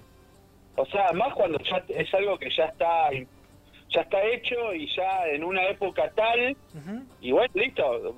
Querés, querés revolución, querés cambiar, hacer algo nuevo. Exacto, sí, por eso. Yo preferiría tiene- primero, no te- para mí no tiene gracia eso. y eso te- agarrar, no sé, a Batman y que Batman sea negro, Y, y- O- y lo van a hacer también. Batman lo van a hacer. Hay, eh, en el nuevo universo hay un Batman Sí. que es afroamericano. Sí, sí, No, sí. Ojo, no. Pues eso es muy polémico porque también toca fibras sensibles de, de la sociedad. el- o sea, el, tema, ¿no? Eh, no me parece mal. Me parece que puede aportar un montón porque eh, va a cambia muchísimo el punto de vista. De, obviamente de los van a cambiar el punto de vista de los personajes. Pero Claro. eh, sí me parece mal que, que no respeten el canon, que es lo que todos por, lo- por lo menos queremos ver. Eh, obviamente hay una nueva generación, eh, lo- solamente lo vamos a entender lo que tenemos más de 30, ¿no? Hay una nueva Claro. generación que quizás no conoce, por ejemplo, que ahora que estábamos hablando de He-Man, He-Man de, de los 80, entonces no le va a importar que no sé, que eh, Kringer sea, no sé, que no sea verde, sino que sea, no sé, otro color, ¿entendés? Que azul. Vos si lo ves al gato azul, vas a decir al tigre azul, o sin rayas, vas a decir, este no es eh, el Battle Cat que nosotros conocemos, ¿entendés? Claro. Que lo hagan, sí, pero que primero financien el proyecto original, que respeten el canon, y después sí, que le cambien el universo, eso sería genial también. Pero como primeros proyectos de, de ser un anime a live action, o por ejemplo un dibujito animado, a live action, eh, y que no respeten eh, como las primeras adaptaciones, no sé, que uno sea, no sé, de una- un asiático, y de repente le cambien el género, o hablando mal y pronto, la, la raza, no sé, que sea blanco, que sea, no sé, oriental, o que sea de otro país o otra cultura, eh, no respeten ese, ese origen. Eso es lo que quiero decir. Claro. No, no, la verdad no me parece mal, pero sí, como primer proyecto, sí me parece mal. Porque Claro. lo queremos ver así original como está en el anime Son- o en el manga. Es tan ambiguo. No, no, no, igual, igual es liviana esta, esta opinión porque si ves en Twitter o comentarios que eh, escucho en YouTube, se zarpan. O es, no están en el medio, están en un extremo y el otro. Y se No, matan. la- la- se la, matan. gente, la gente está re mal. Claro, no, no, se mata. Yo no podía creer eso. Eh, pero bueno, eh, eh, háganlo, respeten el canon y después hagan lo que quieran, que lo vamos a ver igual y seguramente, si lo hacen, si la historia está bien, nos va a gustar, eso seguro. Eh, Seguro. otra cosa que se está retrasando también es Dead Note 2, que está en Netflix, que es eh, la primera parte, en live action. Uh, qué, que es mierda una que porquería. Ahí sí que lo- ahí eh, hay que discriminar. Ah, no, ahí tiene que sonar el sonido de fondo, lo voy a anotar para el niño de cobre, un, un pedito. No, es una Sí. cagada. eso. No, no, el resumen es un alfajor de caca, así nomás. Es un alfajor Sí, de caca. Sí, no, aparte la vio mucha gente. Está también, la- los derechos también lo tiene Netflix, la vio muchísima gente. La adaptación fue muy criticada, pero recaudó, obviamente por el morbo. Y. Ay, eso no. Eh, sí, bueno, y eh, ahora viene la segunda parte de Death Note, de Death Note, Y con los mismos actores, obviamente los actores que quedaron vivos. La, el guion ya está, la trama ya está. Y en este caso va a ser una versión libre de, eh, obviamente, de, de- del anime, ¿no? Así que también recién se estrenaría para el 2022. Sigamos con la noticia, esta vez de One Piece. También los derechos los sigue teniendo Netflix, como habíamos dicho al principio. Netflix compró un montón de derechos para hacer adaptaciones. Sí. También hace dos años está este proyecto. Y eh, los personajes, en este caso de One Piece, serían todos afroamericanos. Este es el, el rumor, no es oficial, pero serían todos afroamericanos. Van a cambiar a todos, ¿sí? Serían lo que sí. ya, ya queda como. No, por, por eso te digo. Por eso te digo. y bueno, incluso Queda, si. como, queda como renazi, pero en la contra, ¿viste? Una. Claro, pues, por eso digo, a veces eh, no sabes qué, qué opinar, porque. Claro, no. Está bien, señor. Claro, no, pues si no te atacan de todos lados, a veces, viste, tenés que cuidarte en decir las cosas porque hay mucha gente que se lo toma muy mal. Y capaz que vos lo decís en tono de broma y lo- o, o de la mejor manera, de forma inocente, porque nunca querés dañar a nadie. Obvio. Eh, pero se la toman muy mal. Y bueno, te iba a decir, la primera temporada será de 10 episodios. Y mirá, y esto sí me parece muy mal, porque van a ser 10 episodios de One Piece y abarcaría recién los 50 episodios del anime. O sea, quieren resumir 50 libritos, 50 mangas en 10 episodios. O sea, ¿sabés todo lo que van a recortar? O sea, yo no soy muy fanático, yo no soy fanático de, de- del manga, pero bueno, gracias a mi sobrina me, me está actualizando de todo. Y me- nosotros llegamos hasta los Caballeros del Zodíaco, llegamos hasta de todo, todo Dragon Ball, Dragon Ball Z, hasta, hasta te diría el Super. Sí. Eh, bueno, sin contar, eh, contando obviamente también a, a los Caballeros del Zodíaco, bueno, hay un montón. Eh, iba a decir, eh, los supercampeones, Meteoro, bueno, todos, todos los clásicos, Massinger, obviamente estamos, lo, lo tenemos en cuenta. No somos tan fanáticos, pero tenemos muchísimo cariño y más ahora cuando las nuevas generaciones que son nuestros hijos, nuestros sobrinos, sobrinas, eh, nos van actualizando todo esto Claro, y nos da un penita, porque están, es como decíamos, eh, vos querés hacer agarrar a Goku y de repente no es más Goku, sino que Guka, no sé, es una mina. Claro. O es un japonés. Árbol. Claro. Sí, Y bueno, esta era una de las noticias. Recién se estrenaría para el 2021 esta una serie de One Piece, que la nueva adaptación en live action. Vamos a seguir con las noticias. Vamos a descansar un momento para tomar un poco de aire, para renovar el mate, para agregar un mate caliente porque ya está, está frío. Y, vamos a volver con las noticias en esta segunda parte de Yendo a la zona invisible. Y vamos a escuchar otro temita en estas bandas de zona sur que vas a empezar a agregar, a googlear y vas a, vas a tenerlo en tu lista de reproducción. Y vamos a ir con una banda también que me encanta, que la había mencionado antes, que me había confundido de orden, que es con los paracaidistas. Vamos a ir con el tema Energía del Tiempo. Nos vemos en un ratito, Pichu. Nos vemos.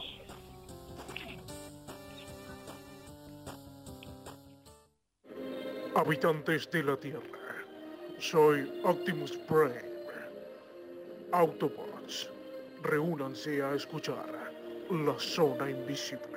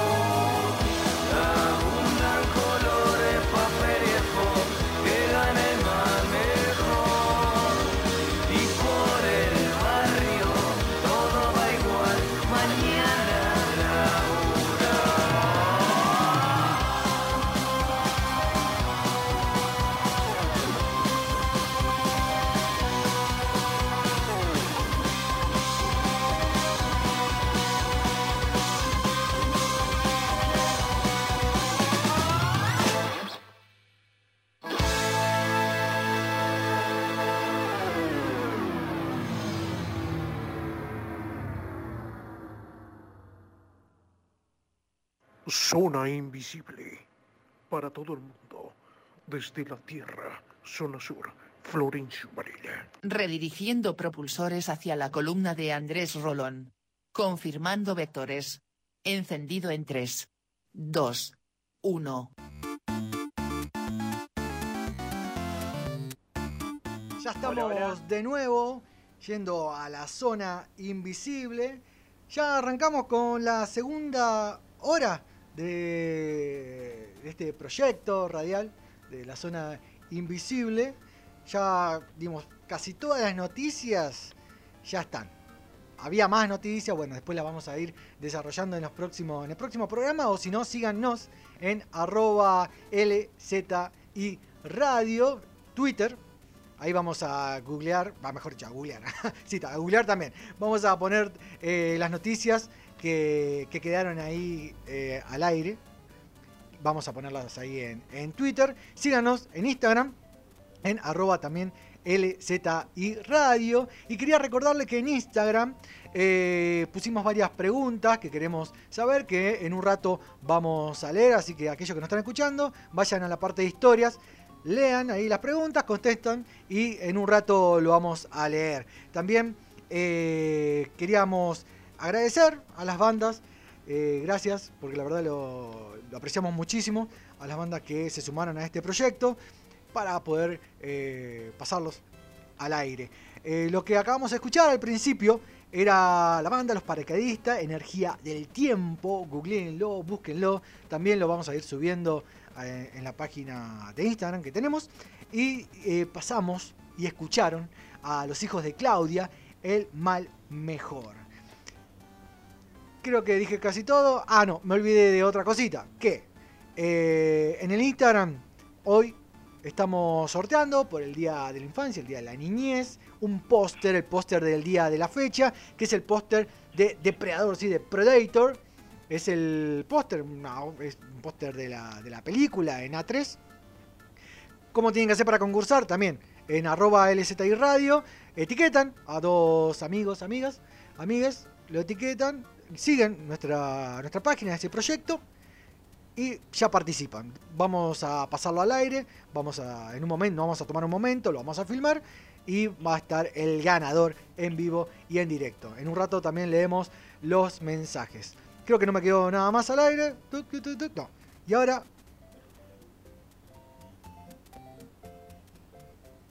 Redirigiendo propulsores hacia la columna de Andrés Rolón. Confirmando vectores. Encendido en 3, 2, 1. Y ahora sí. Bienvenidos. Quiero darte la bienvenida a este viaje a la zona invisible. Andrés Rolón. ¿Cómo andás, Andrés Rolón? Hola Rodri, ¿cómo estás? ¿Cómo andás? Es el nuevo columnista de este viaje a la zona invisible, bibliotecario nacional, trabaja como maestro, bibliotecario. Y aparte, hoy estábamos jodiendo, sos eh, profe director técnico de boxeo. ¿Es verdad esto? ¿Está chequeado? Ay, ay. Sos malo, ¿eh? Sos malo. No.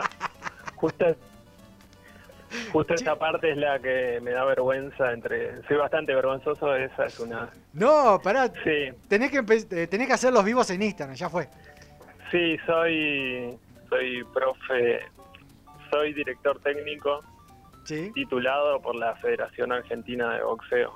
Eh, so- Aunque, Aunque. aunque todavía no ejercí. No, pero. Todavía no fui a buscar no fui a buscar el diploma porque este confinamiento esta Ah. pandemia que nos atraviesa Igual Eh, to- todos siempre queremos tener eh, un amigo profesor de, de boxeo. Quiero decirte que por lo menos yo ya tengo uno. te presento a Gabriel, a Gabriel, iba a decir. Andrés Rolón, te presento a Andrés Rolón. Ya tenemos.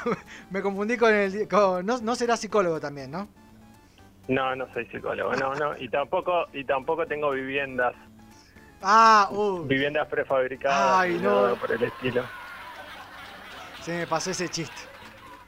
Se Acá- ¿Cómo andas, Andrés? La verdad, muchas gracias por participar, por, por sumarte a este proyecto como columnista eh, en este viaje a la zona invisible. Lo vamos a tener todos los viernes, más o menos a esta misma hora, y nos va a recomendar libros, cómics, para leer, en este caso, hasta que termine este, este confinamiento, eh, para leer en cuarentena, libros eh, de ciencia ficción, porque estamos en, este, en esta trilogía de extraterrestres, alienígenas.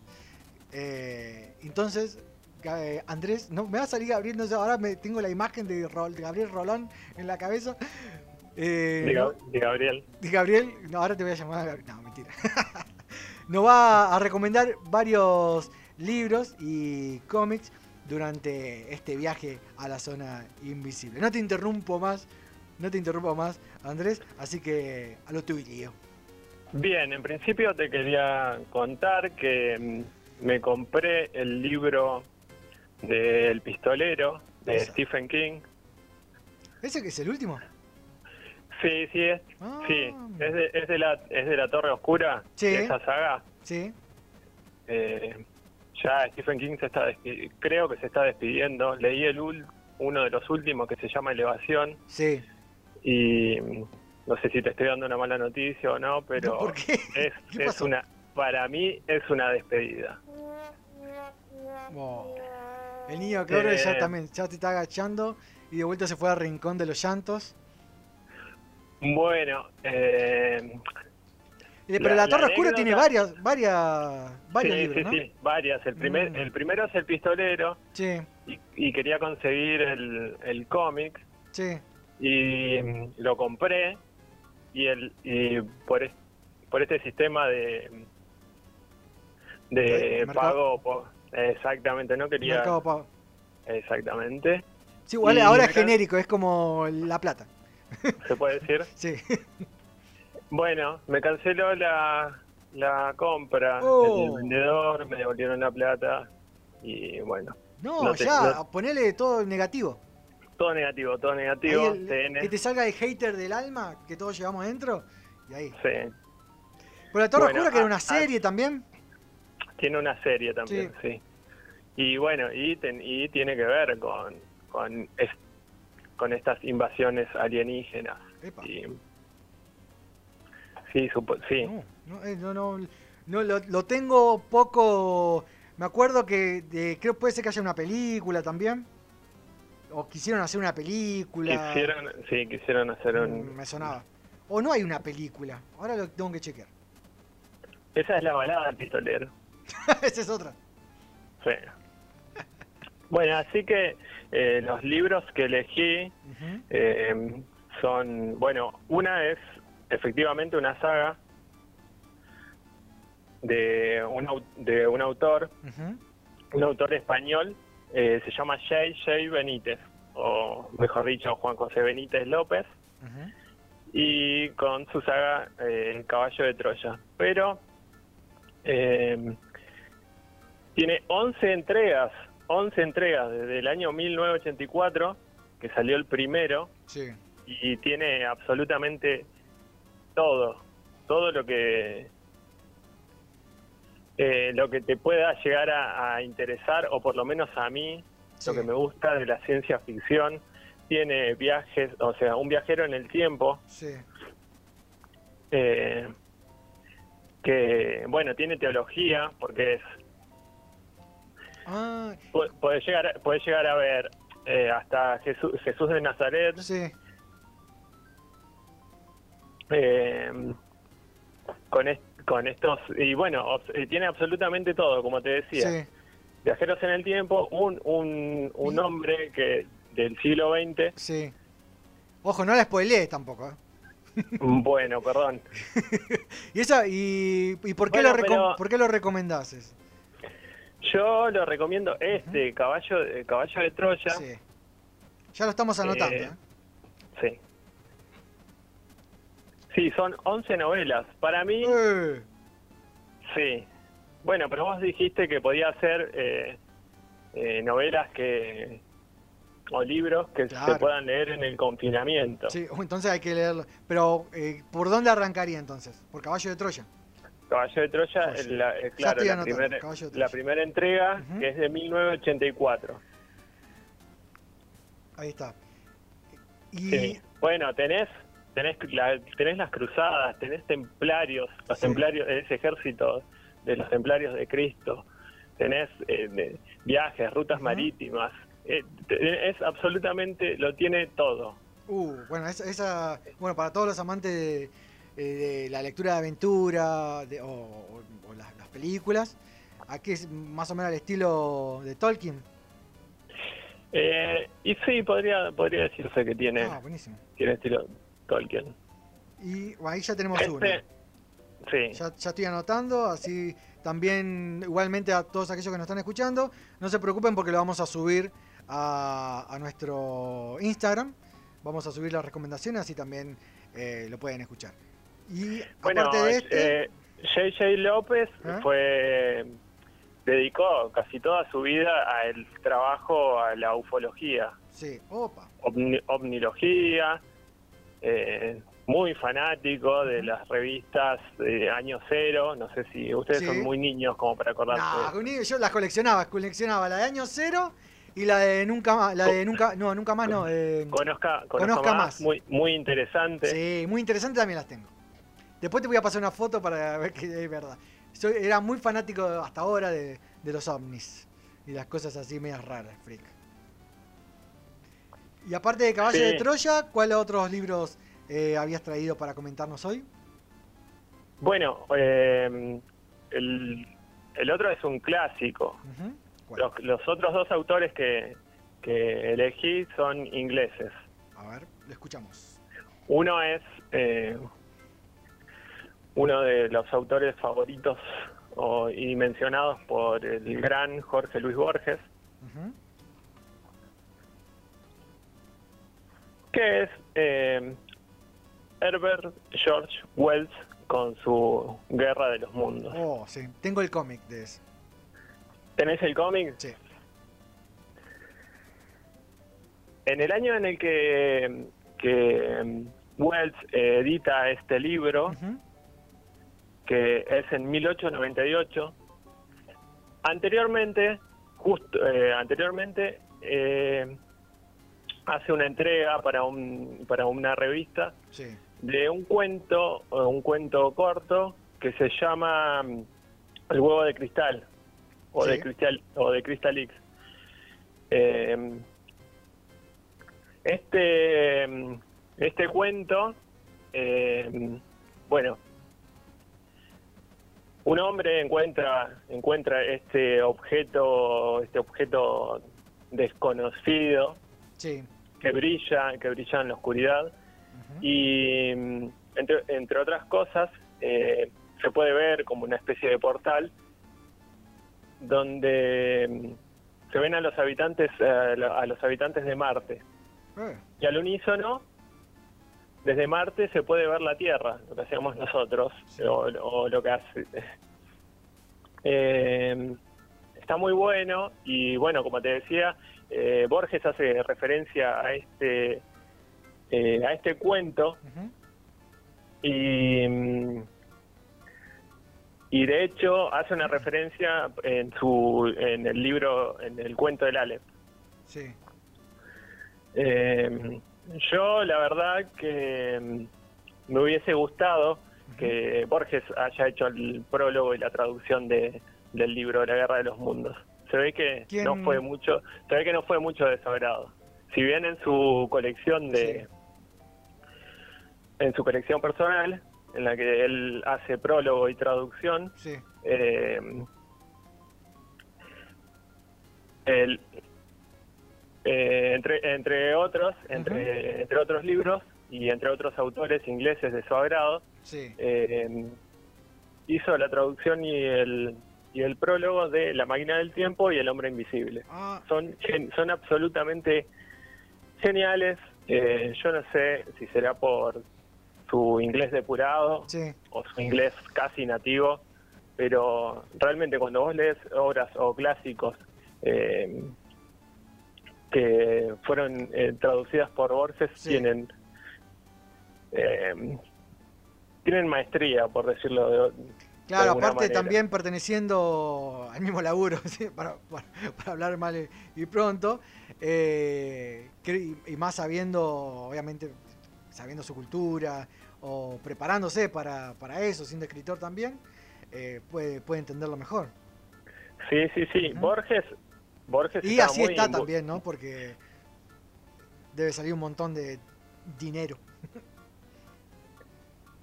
de- ¿Cómo? No, ent- no entendí lo último que me decía. Claro, digo que debe ser caro conseguir o comprar el libro con una traducción de, de Borges, No, no son caros. ¿no? no son caros. No, no, no. No, pensé que era Eh, está reunido, hay una mm, es esta colección seriada que se llama eh, la biblioteca personal de Jorge Luis Borges, Sí. eh, de- que son de tapa duras, negras, con, con las letras, las portadas en, en, en plateados o en dorados. Sí. Eh, no, no, es- no están caros. Ah, mira. Ah, no son caros. No, no, no, no, no, no, no, no. Eh, yo, gracias a esta colección y, y a su predilección por, por el, la esgrima literaria de estos eh, autores ingleses, conocí a, a Arthur Machen. Arthur Machen eh, escribió Los Tres Impostores. Yo no sé si vos viste la película Historias Extraordinarias de Ginás, Sí, que dura unas cuatro horas aproximadamente. sí. Eh, bueno, esa película fue mm, eh, fue adaptada a, a este libro. Ah, mira. Ah, es, Que, es- que acá no habían eh, no habían traducciones de- y no era muy conocido este inglés, Arthur Machen. Ah, no, la verdad. Eh. no. Mira.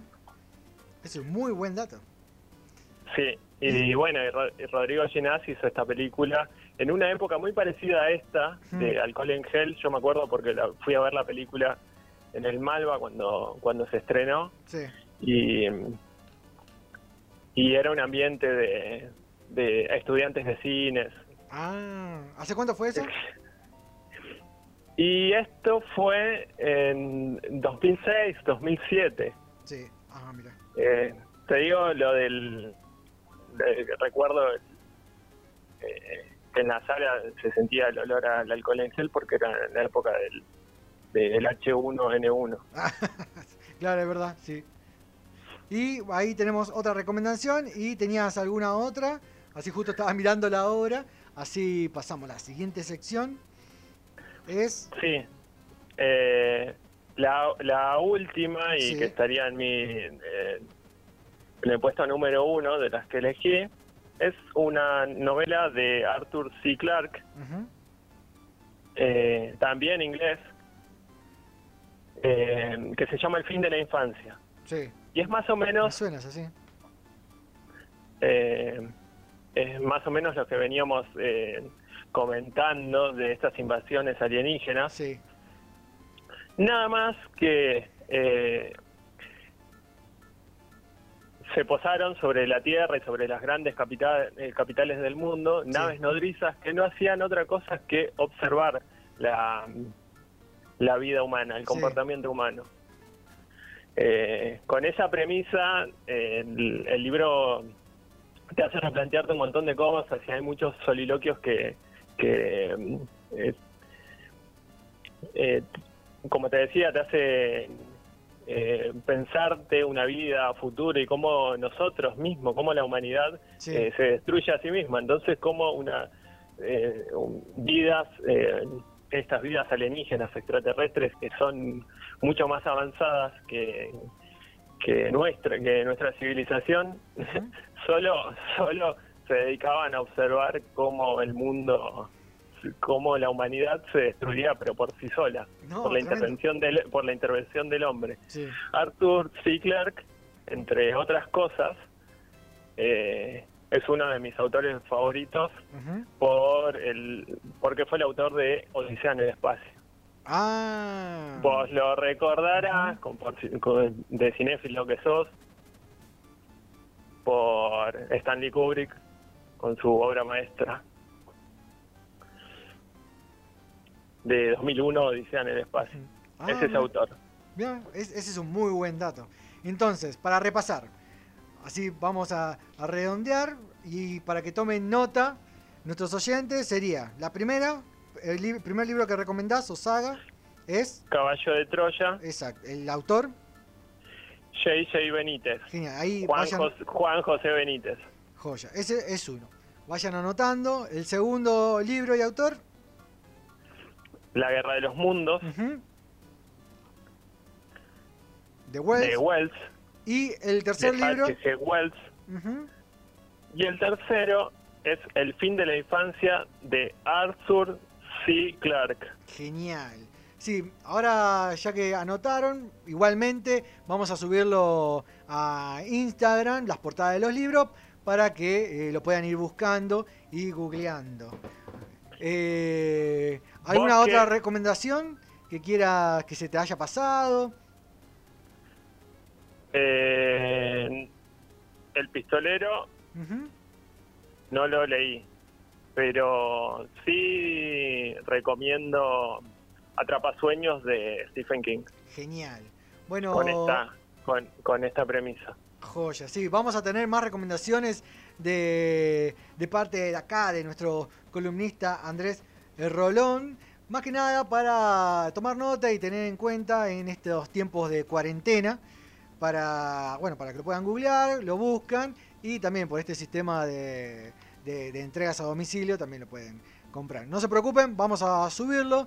Bueno, Andrés, ¿te sentiste cómo? ¿Cómo te sentiste? Sé que es la primera vez que estás eh, en este formato de radio. Sí, sí, Espero que te no sé sentido cómodo. No sé si soy un buen vendedor de libros, soy mejor, mejor lector que Como vendedor de como vendedor de, libros. libros sos un buen entrenador de boxeo. Sí, soy un buen técnico de boxeo. No, la verdad que no, nos encantó. Te vamos a, te vamos a seguir eh, teniendo acá los viernes, más o menos a esta hora. Nosotros, mira, también recién empezamos. eh, no somos expertos en nada, sino que nos encanta todo lo que es este, este mundo. Nos sentimos muy cómodos y queremos seguir aprendiendo. Por eso estamos acá. Eh, gracias, Andrés. Espero que te hayas sentido cómodo acá, en, en este caso, en tu, en tu primer columna, en tu primera edición, acá yendo de viaje a la zona invisible. Andrés, te vamos a tener la próxima semana. Bueno, muchas gracias por la paciencia y espero que se haya entendido un poco. No, no te preocupes que sí que se entendió y lo vamos a subir a, a nuestras redes. Mientras tanto, Bueno. te despedimos, Andrés, nos vemos la semana que viene, ¿sí? Ok, muchas gracias. chau. Nos vemos. En lo oscuro de sus ojos veo una tímida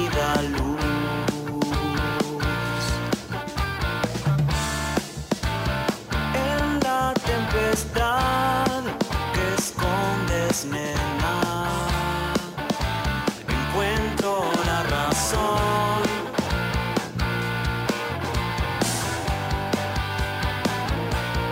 de tu ser. Desde una galaxia muy lejana, para todo el mundo, zona invisible. Redirigiendo al sector de películas. Coordenadas 37 grado 1406 N 115 grado 4840 o presencia hostil en planeta extraño. Se recomienda llevar una toalla.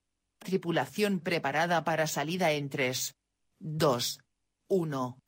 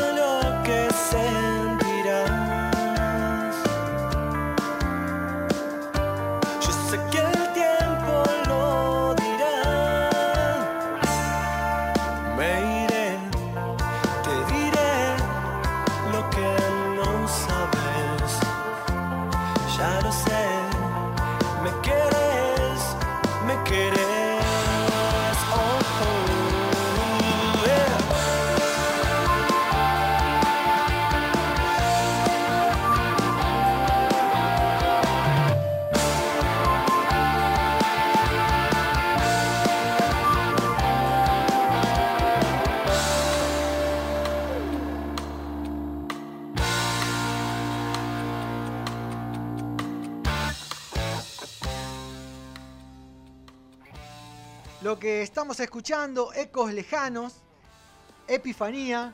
Hace un ratito teníamos la columna de Andrés Rolón eh, recomendando tres libros de ciencia ficción para que puedan leer y redescubrir en cuarentena. Mientras eh, escuchamos de fondo a Ecos Lejanos, quiero leer algunos comentarios. Estamos hablando de arroba LZI Radio en nuestro Instagram. Y esta vez en historia pusimos una serie de preguntas eh, que queríamos bueno, compartir con ustedes. Una de ellas en historias pusimos, si te perdiste en la selva y te persigue un Shoutka, ¿qué estrategia usarías para que no te use eh, las tripas de corbata? ¿no? Y solamente para los fanáticos o para que vieron la serie saben qué estrategia usar. Una pusimos le daría combate y la otra lloraría eh, en posición fetal. Y bien, ganaron porque eh, llorar como en posición fetal hace que un depredador no te morfe porque no caza a los débiles. ¿Y quién votó? Eh, lloraría en posición fetal. Fue Vanessa Ordóñez, Raymond, Amy Beans, también Eri Santana. Votaron lloraría en posición fetal si se encuentra con un Shoutka. Y Chris Boxing y eh, Fernando dijeron no, que le darían combate. Eso seguramente estarán degollados, degollados pata para arriba porque eh, el depredador nunca pierde. Después pusimos eh, otra de las preguntas fueron ¿cuál es la peor película de la saga de Predador? Bueno, Fernando puso Alien vs Depredador, eh, es mala. Eh, también Amy Beans puso Alien vs Depredador. Otra de las cosas que habíamos preguntado fue si vos fueras un Predator, un depredador, ¿a quién cazarías? Y pusimos que puede ser real o ficticio. Y bueno, eh, Fernando puso que cazaría a la reta. Eh, Amy Beans puso que eh, cazaría a Johnny Depp. ¿Por qué? ¿A Johnny Depp? ¿Por qué lo cazaría? Lo cazaría por otra cosa. Decime que sí. Eri Santana también puso que cazaría al gato MM. ¿A quién se referirá, no? Al gato MM. Creo que hay un solo gato MM. Después, más preguntas que hicimos en nuestra historia en arroba LZI Radio. Eh, otra de las preguntas fue, en una nueva película, ¿qué crossover te gustaría ver con Predador, con Predator? Y alguna de las respuestas, para mencionar alguno, eh, Fernando, por ejemplo, quiere ver a Ricardo Iorio versus Depredador, sería muy bueno. Amy Beans puso eh, con uno de la peli de Host y con un icono así, ah, un emoji agarrándose los ojos. Después Eri Santana puso Wolverine versus Predator. Uh, es así. Estaría muy bueno. Así que a todos los que participaron en las redes sociales, con su usuario, en nuestro eh, Instagram, arroba LZI. Muchísimas gracias por participar. Y vamos a dar inicio, vamos a ver si lo podemos hacer en vivo, al sorteo. Sí, ¿por qué? Porque en nuestro Instagram eh, pusimos un sorteo. ¿Y cuál es el sorteo? Es el sorteo del eh, eh, póster de Predator. Vamos a ver si lo podemos hacer en vivo mientras presentamos a nuestro amigo Pichu. ¿Estás en el aire? Hola, sí, sí, sí. Ahí estoy en vivo, sepan disculpar la demora. Estoy viendo si me agarra bien eh, en Instagram. Vamos a hacer el concurso, así que estén atentos a todo lo que estén escuchando. Si ¿Puedo sacar participar? el numerito. No, no puedes participar, Pichu. Ah, lo loco. Ya, la semana pasada te llevaste el de Terminator. No, mentira, no lo digas. Estoy, vamos a ver la primera vez que vamos a probar el vivo. Tengan paciencia. Vivo. Ahí voy a ver si sale. A ver, sale en vivo. Comprobando conexión.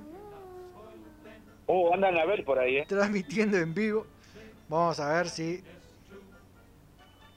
Creo que está transmitiendo, ¿no? A ver el niño de cobre si puede confirmar si estamos transmitiendo en vivo. Que deje de llorar en posición fetal y se fije. ¡Eh, ah, vení! Ah, ahí, ahí se sentó. Ahí se está fijando. se está limpiando la lágrima. Está viendo ahí si estamos transmitiendo en vivo y en directo para hacer el sorteo. A ver si se me escuchan bien. Espero que se esté escuchando bien. Ahí sí, estamos en vivo y en directo. Ahí se conectó. Ahí voy a saludar. Hola, Augusto. ¿Cómo estás? Vamos a hacer el sorteo de eh, el póster de Predator. Vamos a hacerlo en vivo y en directo para dejarlo ahí asentado en, eh, en la página. Pueden seguirnos en arroba LZI Radio. Vamos a hacer el sorteo del póster de Predador para darle comienzo a la siguiente sección que vamos a hablar un poquito de Predador hasta las 9 de la noche. Bueno, primero vamos a darle a actualizar. Vamos a actualizar a esto. Vamos a actualizar esto ahí para que salga lo más transparente para que puedan ver todo lo que hacemos. Vamos a la página. Ahí todos los que participaron. ¿Dónde está? A ver si no veo. Ahí. Todos los que participaron ahí en comentarios, ¿no? Este es- no, este no era. qué bueno. era este. Me estaba equivocando. Este. Este es el sorteo. Ahí está. bueno, es la primera vez. Bueno, ahí está. Este es el. Listo. Vamos a copiar. Control. Copiar. Sepan disculpar la demora. Esto está saliendo en vivo y en directo. Bueno, esto lo vamos a actualizar por las dudas. Se gana un Cosme Funalito. Fun, funa, fula, fula, fulanito. Ahí hay un. Yo había probado anteriormente para que ande bien. Vamos a poner. Comenzar. Va a agarrar a todos los participantes de ese post. Está cargando. Es una prueba. No, comenzar. Ahí está. Ahí agarró. Se actualizó. Estos son todos los que participaron. Estamos en vivo y en directo. Arroba LZI Radio. Qué nervios, qué nervios. Ah, sí. Un ganador. Sí.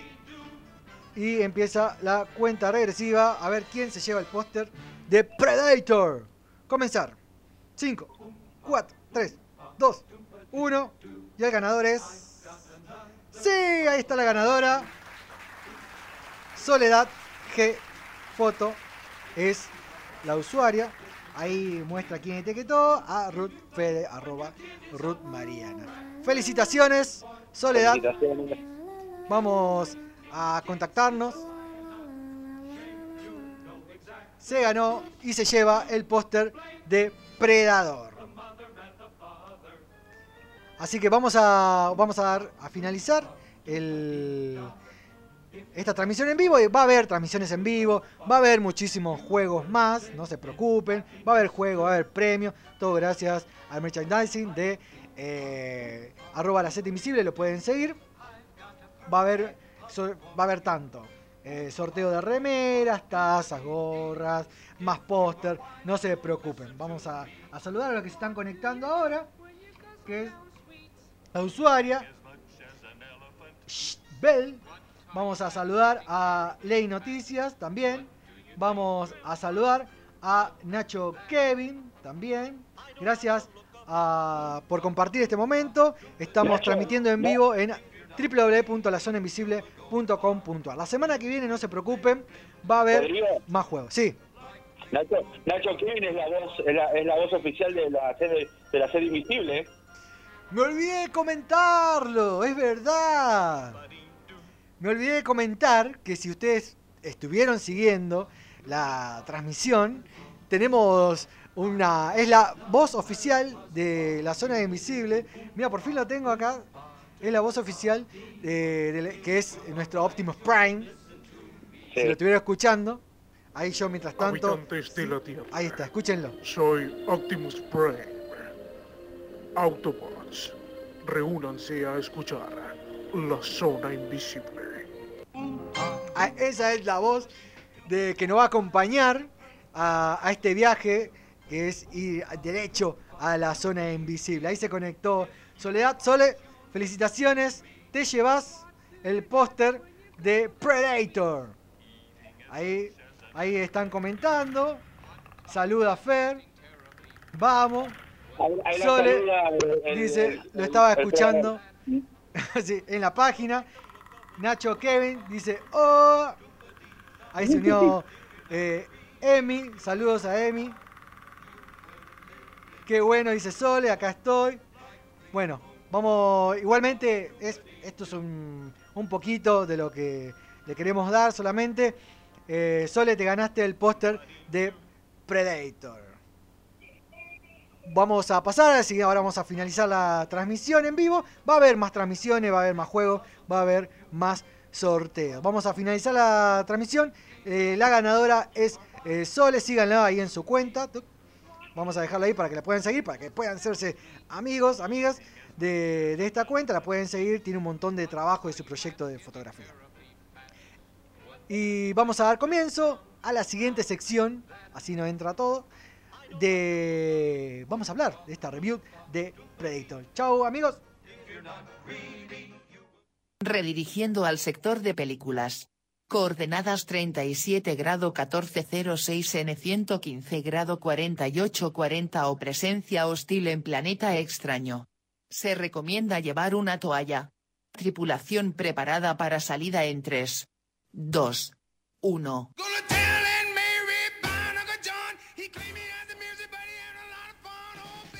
Sí, llegamos a la última parte de este camino, por fin.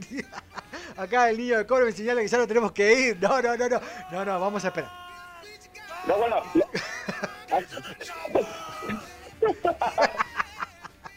No, Una por mí. película protagonizada por Arnold Schwarzenegger. Hasta el viernes que viene. Chao, chao, chao. No, se nos estiró un poquito, no importa. Igual, eh, este programa es nuestro, lo estamos financiando nosotros. Y esa es la ventaja de, de- de- de poder conducir esta nave de forma independiente. Tal cual. Bueno, ya dijimos, ya dimos el premio. Ya pasó por este en este camino Andrés. Ya pasaron las bandas. Lo voy a nombrar. La última, la canción que estábamos escuchando antes era Eco Lejano, Epifanía. Un fuerte abrazo a los chicos. Y ya eh, vamos a hablar y vamos a dar inicio a esta última parte de, esta ruta, que es de este viaje, que es la, la zona invisible.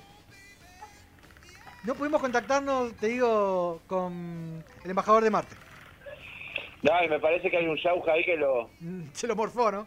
No, la, semana que viene vamos a hablar con el embajador de Marte porque no nos dio la conexión a... ¿Ya te ha visto? ¿Ya te ha visto? Que me, me costó un montón convencerlo para el viernes que viene. Está re caliente. Y, y yo y vos que me habías dicho que te habías preparado, que ya por fin habías Sí. terminado ese curso para poder traducirlo. Sí, por eso. Bueno, así que aguantate el viernes que viene que va a estar muy. muy enojado. Ah, bueno, no importa. Yo me la banco. Me la banco porque aparte te- ahora, ahora que está Andrés, tengo un, un profe de boxeo que me va a defender. De una. Vamos a dar inicio a esta última parte, vamos a hablar y vamos a hacer un análisis o hablar un poquito solamente de lo que es esta película Depredador. Tenemos a tenemos una intro de Depredador y es este.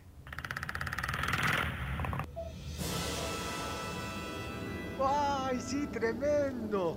Ah, ¿qué te acordás, Pichu, de la película Depredador?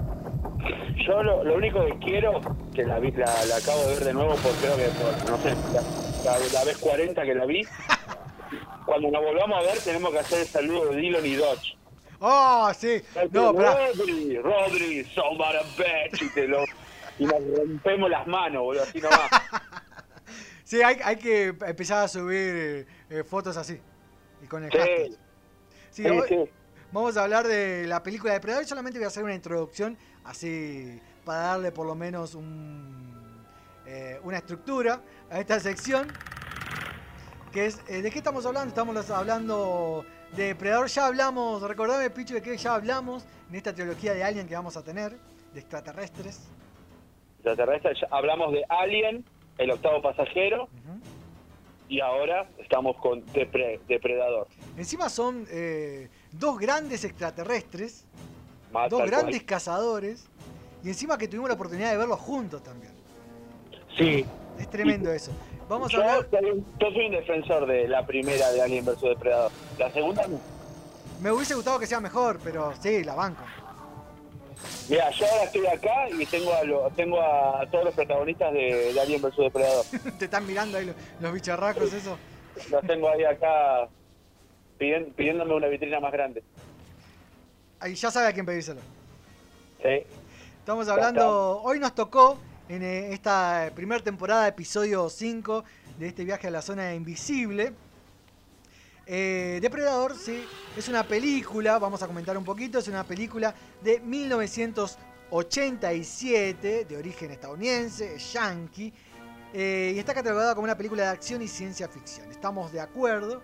Está dirigida por John McTiernan. ¿Quién es este director? ¿Qué películas dirigió? Y si lo van a recordar, como diría eh, Troy McClure, lo recordarán a John McTiernan como películas que dirigió a Duro de Matar de 1988 y Duro de Matar 3 también de La Venganza del 95.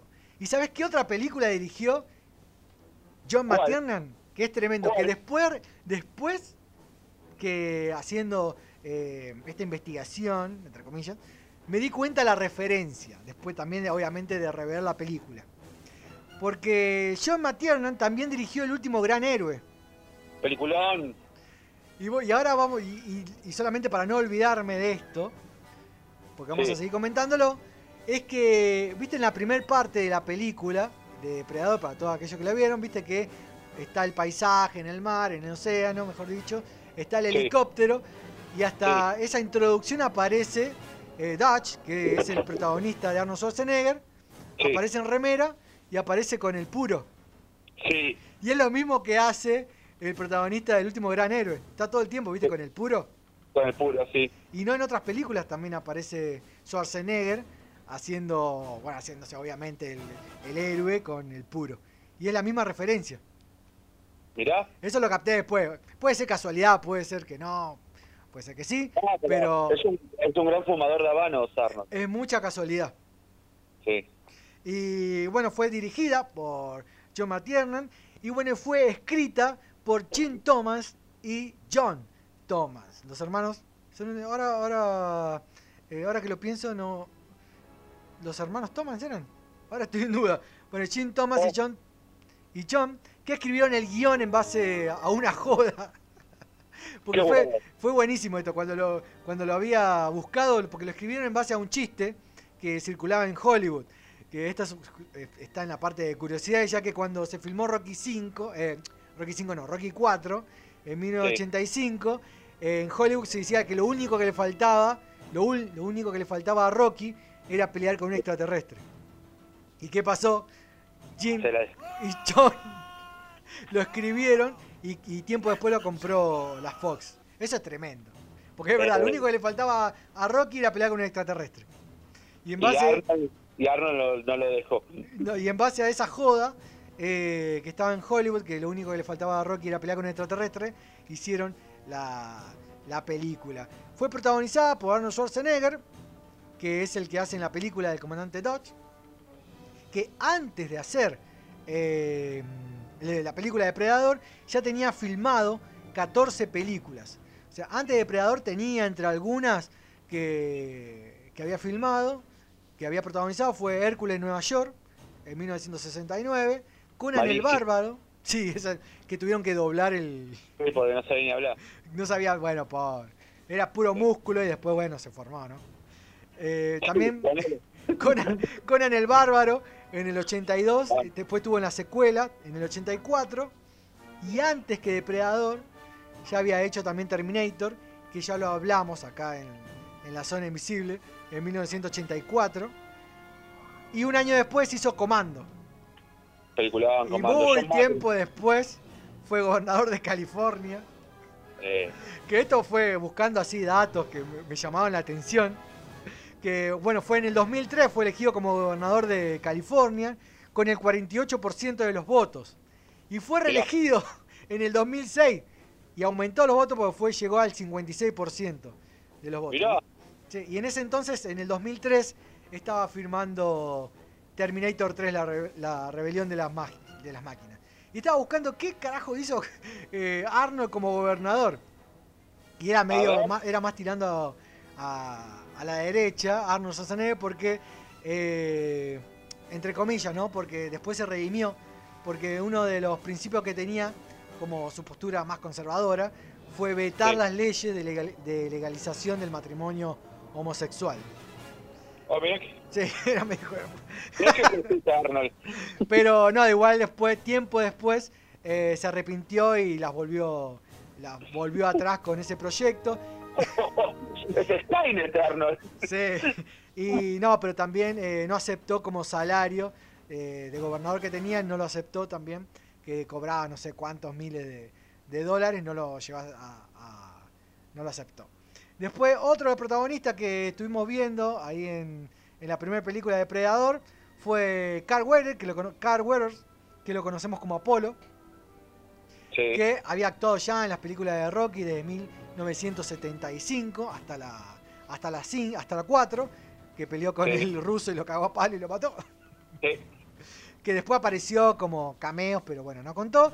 También en 1977 eh, actuó en la película Encuentro Cercano del Tercer Tipo y actualmente está eh, actuando eh, en el Mandalorian.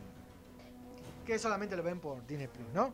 Después, Sí. para nombrar algunos más de este pelotón, sería estos, estos soldados, también estaba Jace Ventura, eh, Richard Chávez, que para poder, para mencionar algunas curiosidades, estos dos, Jace Ventura y Richard Chávez, eh, fueron los únicos dos que tenían experiencia eh, militar, porque fueron soldados eh, en la guerra de Vietnam. También para nombrar algunos, Kevin Peter Hall, el Pidia, el Pidia Carrillo, Bill Duke, Shane Black, que este último, Shane Black, era el director, el director, el escritor, de, guionista, que, que adaptó la filmación, ¿no? O sea, él no era actor, Shane Black, era el guionista que fue adaptando mientras actuaba eh, el guion de, de Depredador 1. Y después, sí fue director, por eso ahí me, me confundí. Eh, la película de Depredador fue la última, que también discutible. Sí. Fue para, no sé si fue para sacar más, más eh, figura de acción. Sí, las tengo. Uy, es para eso, ¿no? Sí, porque ese ma- la, la, la figura de o el concepto de mata depredador me gustó. Fue después de que estaban juntando genes de humanos para hacer un superhumano. Mm, no sé. Eso sí no me gustó muchísimo. Y este, el último actor que había mencionado, Sonny Ladman, que estaba por mencionar, eh, actuó en Postergate en el 82. Y de todos estos eh, actores, Arnold y él fueron gobernador en el 2003, uno por California, que Arnold Schwarzenegger, y este Sonny Ladman, gobernador de Kentucky también en el 2003. otras cosas que, rico, que rico querés- pollo el de Kentucky. ¿Eh? Rico pollo el de Kentucky. Sí. Hace poquito, y otra cosa que quería comentar, que hace poquito, creo que, no sé, fue, sí, hace poquito, eh, este actor falleció, que si lo recordamos, eh, o para que tengan en mente quién es este actor, es el que, el otro musculoso que aparece de- también eh, masti- masticando coca Sí, eh, y escupiendo, bueno, ese es el, el actor. el malote. Sí. Después iba a comentar, bueno, y igual todos los que están escuchando creo que ya saben de qué va la historia, pero lo vamos a comentar también. Y la historia de Depredador va de una fuerza elite o grupo de mercenarios o grupo de rescate o testo- te- testosterona con músculos Sí. eh, que son contratados por la CIA. Y bueno, y entran, y ahí entra ¿no? el personaje de Carl Weller, que es el eh, Dylan o Apolo, Dylan. que le encarga Sí. una misión de rescate, que tiene que rescatar a unos pilotos que supuestamente fueron secuestrados por una guerrilla en Centroamérica, que vos fíjate que en la película no- nunca se sabe en qué, en qué parte de Latinoamérica están. Sí, sí, no, no, se dice. Creo que, no me acuerdo si en la segunda parte, en la secuela dicen que estaban en Guatemala. Sí, en la Creo segunda era- sí. tienen el dato. pero eh, hasta en ese momento no nombran qué parte de Latinoamérica. Eh, supongo yo que obviamente para no tener quilombo, porque decían Sí, claro. que, que tenían que ir a capturar a unos guerrilleros, y seguramente sí. Eh, y bueno, entre explosiones y tiros, eh, en la selva hay una criatura invisible del espacio que acecha y persigue cazando a cada uno de, de los soldados y usando los cuerpos desollados como, como trofeo. Básicamente es una mezcla entre Alien, eh, peleando con Rocky, como, como, como estaban escribiendo. Sí. No, a mí igual. Para mí creo que lo que cambia en esta, peli- en esta película de que, la hace buena, Sí. porque creo que es la única, si hablamos en serio, es la única buena de las franquicias, la primera. Es la única, sí. Pues la dos me gusta a mí, a mí particularmente me gusta. Y después no me gusta más casi nada. La otra vez los, los modelos para los juguetes, nada más, después otra cosa no. Sí, en en ese sentido sí quisieron seguir robando. Igual fue lástima, ¿no? Porque incluso te, tenían todo para, para hacer una buena franquicia, o por lo menos que se mantenga Sí, pero no. a, mí lo que me, a mí lo que me gusta de la 1 es eso de que no sabes qué, qué, qué está pasando. Ellos van por una, por una, por una misión, todo, y vos ves que no aparece el bicho. claro, creo que hasta después de la mitad de la película es que, o mucho Claro, más, apare- claro, recién aparece. Encima la película se llama Depredador y el y el póster es Arnold. No no está el- no está ni siquiera el- en el póster está el, el Shauja. No, lo agregaron, fíjate que lo agregaron muchísimo después. El, demonio- el demonio de la jungla, ¿no está? Sí, lo, lo agregaron muchísimo después al- en el póster. Eh, bueno, el póster que acabamos de sortear es el póster de la versión original. El Después original. hubo otros póster que sí aparecía en el fondo la cara. Sí. Después hubo otros que, que sí aparecía solamente el, el extraterrestre, pero nunca lo nombraban. Sí mostraban la visión del, del extraterrestre, cómo lo veía con esa visión térmica. Sí, Sí. lo mostraban, pero después no. Ajá. Y, y eso es interesante porque vos al principio de la película cua- eh, nunca lo ves, no, lo ves, sino que ves la manera de cómo lo persigue a, a los soldados. Solamente, Y lo va- sol- y lo va solamente ves la visión térmica. Sí. Y eso me encantó porque vos fíjate que al principio de la película eh, que llegan ahí, esto, esto es lo que decíamos en chiste, esta masa de, de testosterona, eh, esto va a ser una película de acción, porque al principio todos los que fueron a verlo en ese entonces era porque estaba de moda Schwarzenegger. Claro. Schwarzenegger obviamente acumulaba tickets comprados y todos iban a ver porque iba a haber otra película de acción, otra película de, de Arnold Schwarzenegger con tiro y explosiones. Y Claro. fueron a ver eh, un Slayer de un monstruo cazando a un grupo de personas. Tal cual, sí, así. Sí, y, y- y al principio está bueno porque vos fíjate que como que la película se divide en varios momentos, ¿no? En la, Sí. primera parte de la película eh, aparece, bueno, la elite, estos de soldados, que tienen, que tienen una misión eh, le encargan esa misión. Arnold al principio, bueno, se ve contento porque está Apolo y un viejo amigo. Y, y le dice que ahí está la canción que estamos escuchando, que es la canción del principio, que aparece, que aparece en el helicóptero y que El también esta pequeño, canción... El pequeño Ricardito. El Ricardo, claro, la Ricarda. Aparece en la en la segunda peli- en la segunda película del Depredador también aparece esta canción. Y vos fíjate que aparecen todos en el helicóptero, van a encargarle la misión.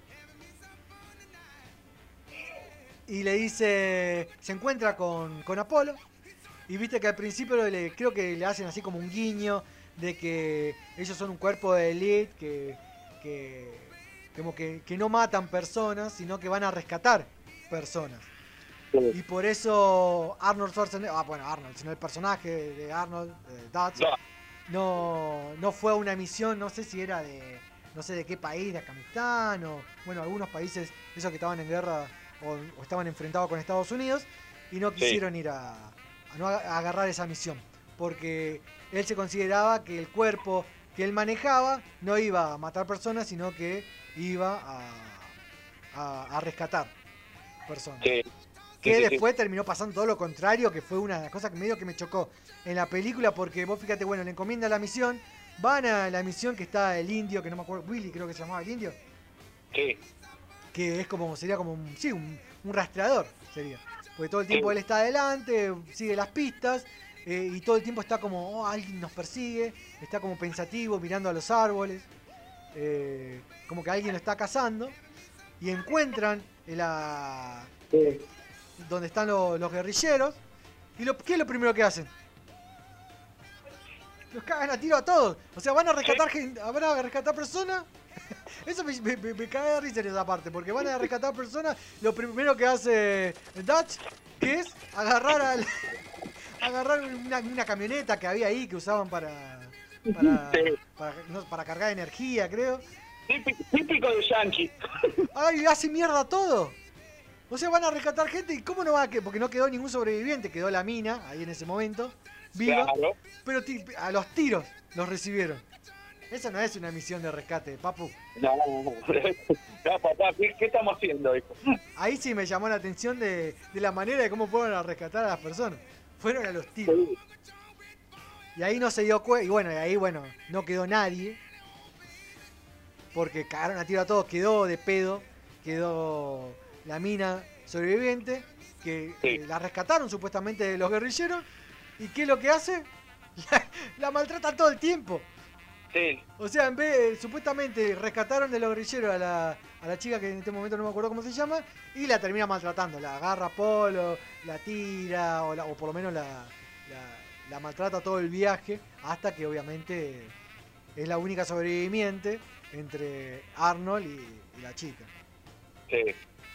Eso me, me llamó muchísimo la atención. Sí, Otra cosa que me llamó la atención, ¿cómo? No, típico, típico de los Yankees. Otra cosa que me llamó la atención, que ya la estoy haciendo, es la remera, la remera que tiene Blaine, el personaje este que habíamos comentado, que fue el compañero tiene una remera de MTV en Sí. negra y eh, bueno, y el logo de MTV, pero no, no me he dado cuenta, ya la estoy haciendo. Dale. ¿A ti Es ¿Qué, te llamó la atención de la película? Eh, no, a mí es una de mis películas preferidas. Creo que más que las de Alien, todo va. Me gustan mucho las películas de Arnold. es, que, es, que, es que me acompañó toda mi niñez cuando yo era chico. Y me acuerdo que yo veía Terminator, todo. Pero cuando vi esta, me, me, me- me volví loco. y bueno, y eso, y. No, es, es mi película, creo que es una de mis películas preferidas. Es Me tremendo. gusta todo. Sí. Eh, después el diseño del, de- del Shauja, del demonio de la jungla, es genial. Ya, el cazador de hombres, sí. Hasta cuando se, cuando se saca el cuando se saca el casco. No, porque La, ulti- fíjate la eso. última escena, la última escena que van los dos cara a cara. A mí hay, hay una escena que me encanta, a ver si está de acuerdo. Que vos fíjate que está en primer plano la cara de, de Arnold, casi a lo último está. y Sí. está él cubierto de barro eh, Sí. en un árbol, Sí, como, como, espera, como tratando de ubicar dónde está el depredador, y vos Sí. sabés que va a aparecer atrás. sí, sí, sí, sí. Ay, ya se me puso la piel de gallina. Esa parte, cuando la reviví, dije, no, porque vos sabés que está atrás y aparece caminando atrás, va, Sí. trepando, ¿no? Eh, Sí. con, con ese manto de invisibilidad que tiene, y aparece, Sí. Aparece arrastrándose y Arnold Schwarzenegger con, que está todo lleno de barro, con los ojitos solamente blancos, que es lo único que se ve, y ve atrás y está atrás el depredador, y el depredador no sabe que está Arnold Schwarzenegger ahí. Que fue lo más Sí. inteligente que pasó en todas las películas. Porque como habíamos comentado, al principio, cuando llegan, le encargan la misión, mm, vuela toda la mierda el campamento, rescatan a la Sí. mina, para hacer un resumen, eh. Arnold Schwarzenegger se da cuenta que Apolo lo traicionó, que no iban a, a rescatar, no sé, a, si a unos ministros, Sí. sino que iban a rescatar a otros agentes de la CIA. Y Arnold Sí. Schwarzenegger, ah, va, el personaje de Arnold con la CIA, nada que Claro. ver, no quería saber nada. Y ahí, bueno, ahí se hace un quiebre con el personaje de, De Dillon. de Dillon, que es este Apolo, y obviamente Sí. lo- lea los personajes de lo- los, soldados de, de Coso, de, de Arnold, de Sí. Dutch, siempre fieles a él. Incluso hay otra escena, que estamos comentando las escenas, eh, cuando, cuando se cae Apolo, se cae Dylan, Sí. y le, y le dice, se acerca el morocho, el que está masticando coca también. El que, le- el, que se- el, el negro que se afeita. ese, viste que se Mamá, afeita, duro, re duro, Sí. y se afeita así como que se está cortando el cuello. que sándwich de cascote, sí. Claro, y rompe, rompe la prestobarba. Sí. Y le dice la próxima vez, una cosa así como que la próxima vez que, que, que nos, ¿cómo es? Que nos, que nos delates nuestra posición, eh, yo mismo me voy a encargar de matarte, una cosa así. Sí. Y le decía justo a uno de los miembros de la CIA, le estaba diciendo, y, y Apolo no hizo nada, y se quedó callado. Dijo. Después está, eh, eh, no sé si está, tiene tantos chistes, pero tiene chistes que, que va tirando durante la película. Que uno es el que hace medio de nerd, el de eh, que va tirando chistes más chistes y es el, el indi- el indio es el único que se ríe. Sí. Que es el, Claro, que después incluso eh, Dodge, una de las frases que tira es quiere matarnos de a uno y Billy dice, se, como que se da cuenta, dice como un Sí. cazador. Esa parte como que se da cuenta Arnold, o bueno, Dutch, eh, que son el mismo. Incluso, vos fijate, otra cosa que me gustó de la película es que nosotros veníamos hablando, por ejemplo, antes de esta dicotomía que existía en otras películas de eh, el robot, porque habíamos hablado de Robocop, habíamos hablado de eh, Blade Runner, de Terminator, que había un enfrentamiento de robot y máquina. Y que Sí. se di- dibujaba cuándo es un robot y cuándo es una máquina, que muchas veces iban y venían entre ambos, entre los protagonistas, ¿no?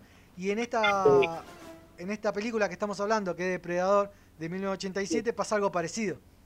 Pasa de un cazador extraterrestre que está buscando presas, trofeos humanos, y en la Sí. Tierra los cazadores vendría a ser este grupo de élite que van matando así, a, a personas, o, o por lo menos a quienes representan, y, y termina siendo el cazador, en este caso el grupo de élite, cazado por un, un extraterrestre. Y también se dibuja también, ¿no?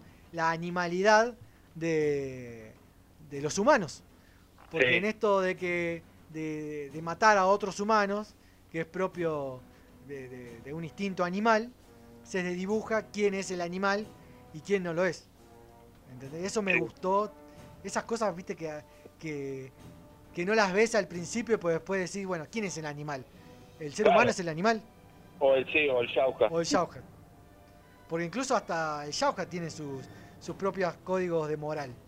Sí, tal cual.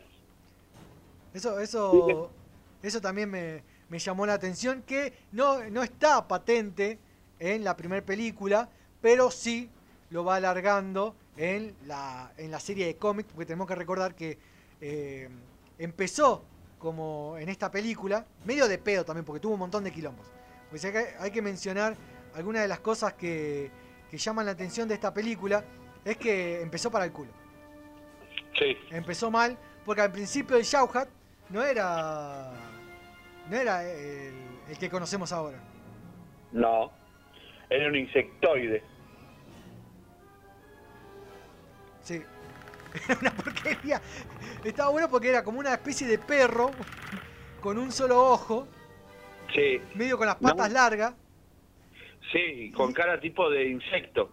Con cara de insecto, ¿sí? Y, y estaba Jean-Claude Van Damme ahí. Eh, que esta curiosidad se supo muchísimo después. sí. Sí, y encima grabó, grabó un montón de escenas, todo se cagaba de calor. Claro, porque- Una calentura tenía pobre Jean, Sí, Jean-Claude. Sí, bueno, porque el primer diseño de que antes no, porque ni siquiera tenía nombre, ni siquiera era ni, ni tenía la raza Shauhat, ni, ni No. sabían que se iba a llamar eh, Cazador. El, el primer nombre que, que se tiró fue Jungle Hunter, que, Sí. que no tenía nombre, que esto es lo que decía, que tenía un cuello largo, con medio cabeza de perro, cabeza con un solo ojo, patas largas, y, y no le gustó. Jean-Claude Van Damme la verdad se hinchó los huevos porque tenía mucho calor, no se le veía la cara, tenía que hacer un montón de, de- de movimientos porque al principio era un cazador medio ninja. Por eso lo contrataron a, a Jean-Claude Van Damme. Sí. Y medio que le agarró calor, qué sé yo, no se veía la cara, dijo no, no quiero hacer más. Y contrataron a otro que es el mismo que interpreta a, a Pie Grande y los Jefferson. Sí. Los Henderson, Jefferson, los Henderson. Es el mismo porque era un morocho grandote que medía como dos metros y pico. Y sí, Sí. daba de cazador porque vos fíjate que tenías a Arnold Schwarzenegger y a todos los que habíamos comentado que eran enormes. Y lo tenía Jacques Damme que medía, no sé cuánto medía, un metro setenta creo que medía, algo así. eh, Era chiquitito. Petitón, petitón, sí. Era chiquitito a comparación de los otros y, y la verdad no daba de cazador. Para mí daba más a una película, a una, una- un capítulo de los Power Rangers, ¿viste?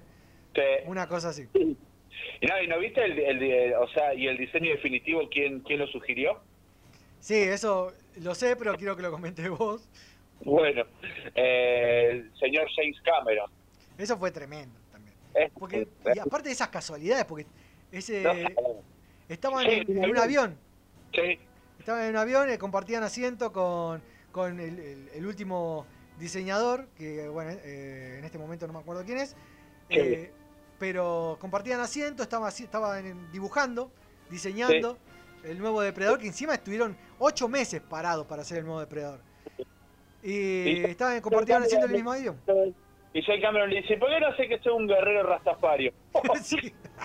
un, un, un Bob Marley con, con garras. Textualmente tengo lo que dijo que fue, siempre he querido ver eh, uno con mandíbulas. Claro. Y le agregó las mandíbulas esas que es que son míticas, Sí, terrible, sí. que si hay si aparece otra otro monstruo, otra criatura con, con esa mandíbula, sabemos que es una referencia a depredador o es una copia. Sí, tal cual. Un homenaje. Un homenaje, sí. El nombre que quería recordar, eh, que lo interpretó a- al depredador, que fue este, este morocho que habíamos dicho, que medía 2 metros, 10 2 metros 20 centímetros Sí. de alto. Sí, te quería ese, ese dato y... En el final de la película, eh, como obviamente no, no nunca se lo ve porque siempre está enmascarado, siempre está con el traje de, de- del Shauja, lo último, el helicóptero, el piloto del helicóptero que rescata, que rescata a Dodge es. Sí. Eh, es eh, Kevin Peter, eh, Kevin. ah, no- me- pasa que me estoy dejando crecer la barba más larga de que ya tenía y me, me clavo todos los pelitos. Kevin, Kevin Peter Hall es el, el sí. actor. Si no, quería recordarlo. Otras cosas para seguir mencionando, algunas de las curiosidades, es el de los premios que tuvo. Tuvo premio a la mejor música, que el compositor fue Alan Silvestri, que es un Ah, hombre el conocido conocido. Sí. porque trabajó mucho con eh, Robert eh, Zemeckis en la película ¿Quién engañó a Roger?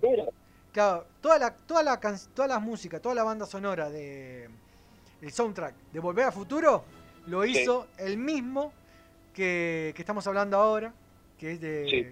Alan Silvestri, de, sí. de Depredador. También eh, ¿Quién engañó a Roger Rabbit? compuso la banda sonora. Eh, Depredador, tambi- Depredador 2 también hizo la banda sonora de 1991. Y más para acá eh, está compuso la banda sonora de Adventure. La de 2012, Infinity War 2018 y Endgame, la del año pasado. Y empezó con, lo- con en Marvel con Capitán América, el primer Vengador del 2011. Muy Sylvester, un grosso, ganó los premios que se llevó. Al principio también recordemos que no tuvo un buen recibimiento. No, pero todos no tienen buen No, recibimiento. no. y- Sí, lo había comentado al principio. Nosotros, nos- nosotros, nosotros hacemos que sea todo de culto. Sí, mucho tiempo después fue, fue de culto, que incluso los críticos al principio de 1987 eh, la criticaron muchísimo. Porque No, en serio, en serio los, critica- eh, los, los críticos criticaron una película que después se hizo recontra de culto. No te creo. habría que buscar cuántas veces la erraron los críticos. Oh, no, por- en la música de Rolling Stone, los críticos de Rolling Stone, Led Zeppelin, que era la peor banda de Sí. no tenían futuro, que Queen era cualquiera de los discos.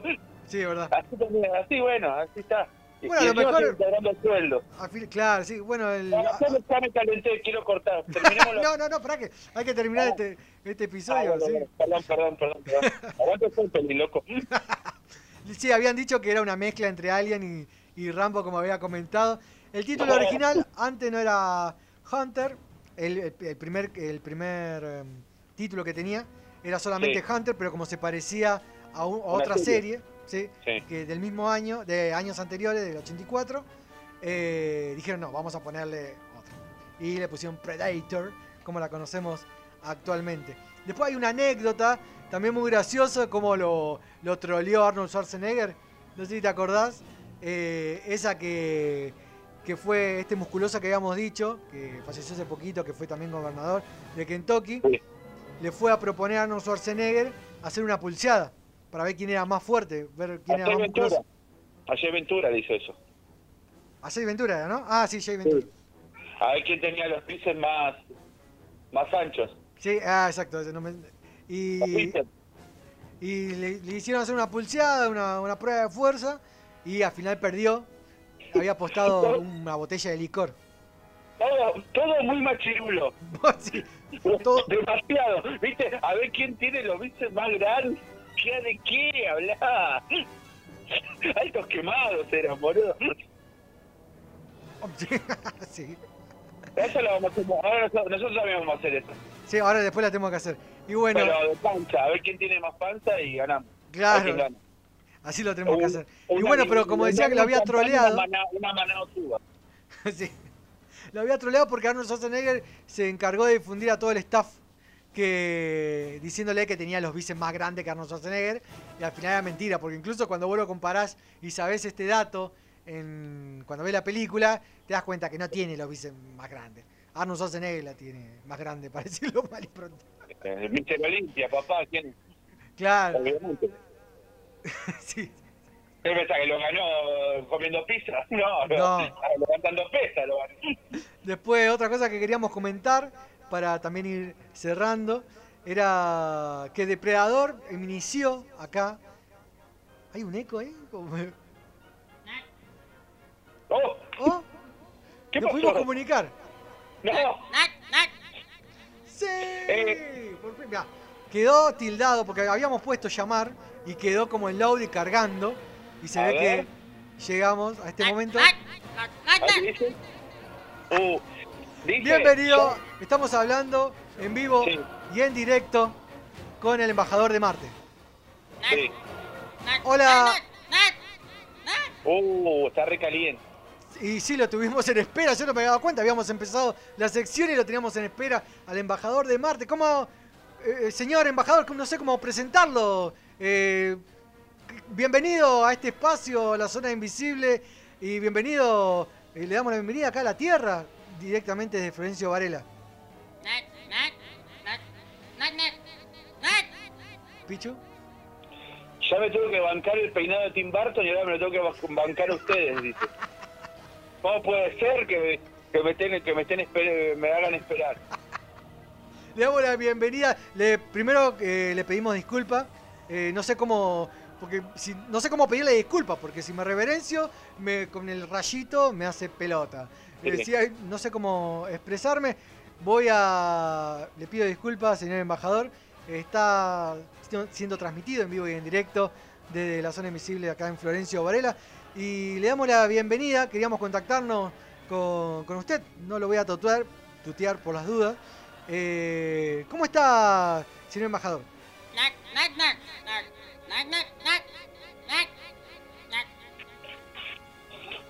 Ahora bien, ahora un poco, ahora un poco mejor dice. Pero, pero ya se estaba asustando que pensé que no iba a salir al aire. No, no, le pedimos disculpas. También queríamos saber, eh, o por lo menos vamos bueno, ya aprovechar que se cargó el, el sistema de transmisión de telefónica espacial. Eh, bueno, eh, eh, ¿cómo fue actuar en esa película?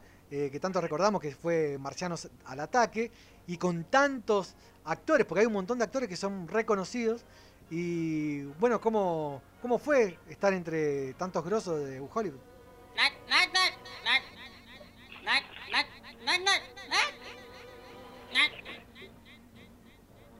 Eh, dice que, que, los actores todo, con los actores todo muy bien, pero que tenía muchos problemas, se cruzaba mucho con Tim Burton. Uh, y bueno, eh, Sa- ¿Sabes por qué? ¿Por qué? Lo que dice él es por el peinado. Porque ellos son muy pulcros, ¿viste? Muy. Y lo, lo veían despeinado y como que. No, no aguantaban verlo despeinado a, Tim Burton. Pues como que le daba bronca, tenía ganas de peinarlo. ¿Y Tenía ganas de peinarlo. ¿Y se llevaba bien con, con los... Vamos a preguntarle, ¿se llevaba bien con los actores?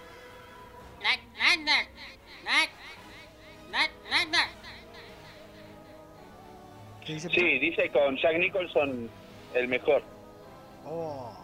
Y ahí... el Dijo, co- Jack Nicholson, el mejor guasón, así.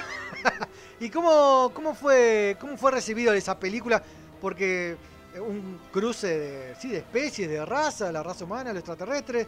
¿Cómo, fueron, ¿Cómo fue recibido la película en su planeta ahí en Marte?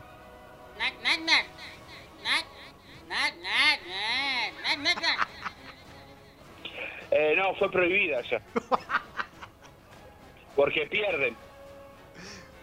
Claro, no, no, no, me- aparte me imagino. Y fue, pro- y fue prohibido también la música de Tom Jones, que no suena allá tampoco. Le censuraron la música de Tom... No, no podía creerlo, no, no puedo creer. Solo se puede escuchar Sex Bomb, ah, es así. No, es- no, eh, y vamos a seguir entrevistando eh, para todos aquellos que nos están escuchando en este momento. Estamos hablando en vivo con el embajador de, Marte, directamente uno de los actores de, de Marcianos al Ataque, que también recordemos que fue una película dirigida por, por Tim Burton, por Tim Burton, y que fue inspirada en una serie de, de cartas, de naipes, de, con esos mismos personajes. Eh, y bueno, vamos a seguir preguntándole ahora, ya que lo tenemos acá en vivo. Eh, ya sabemos que estamos en cuarentena eh, acá en la Tierra, porque es- afecta a todo el mundo. ¿Cómo ven eh, la cuarentena eh, allá en Marte? ¿Cómo nos ven desde el cielo, del cielo, de, del espacio?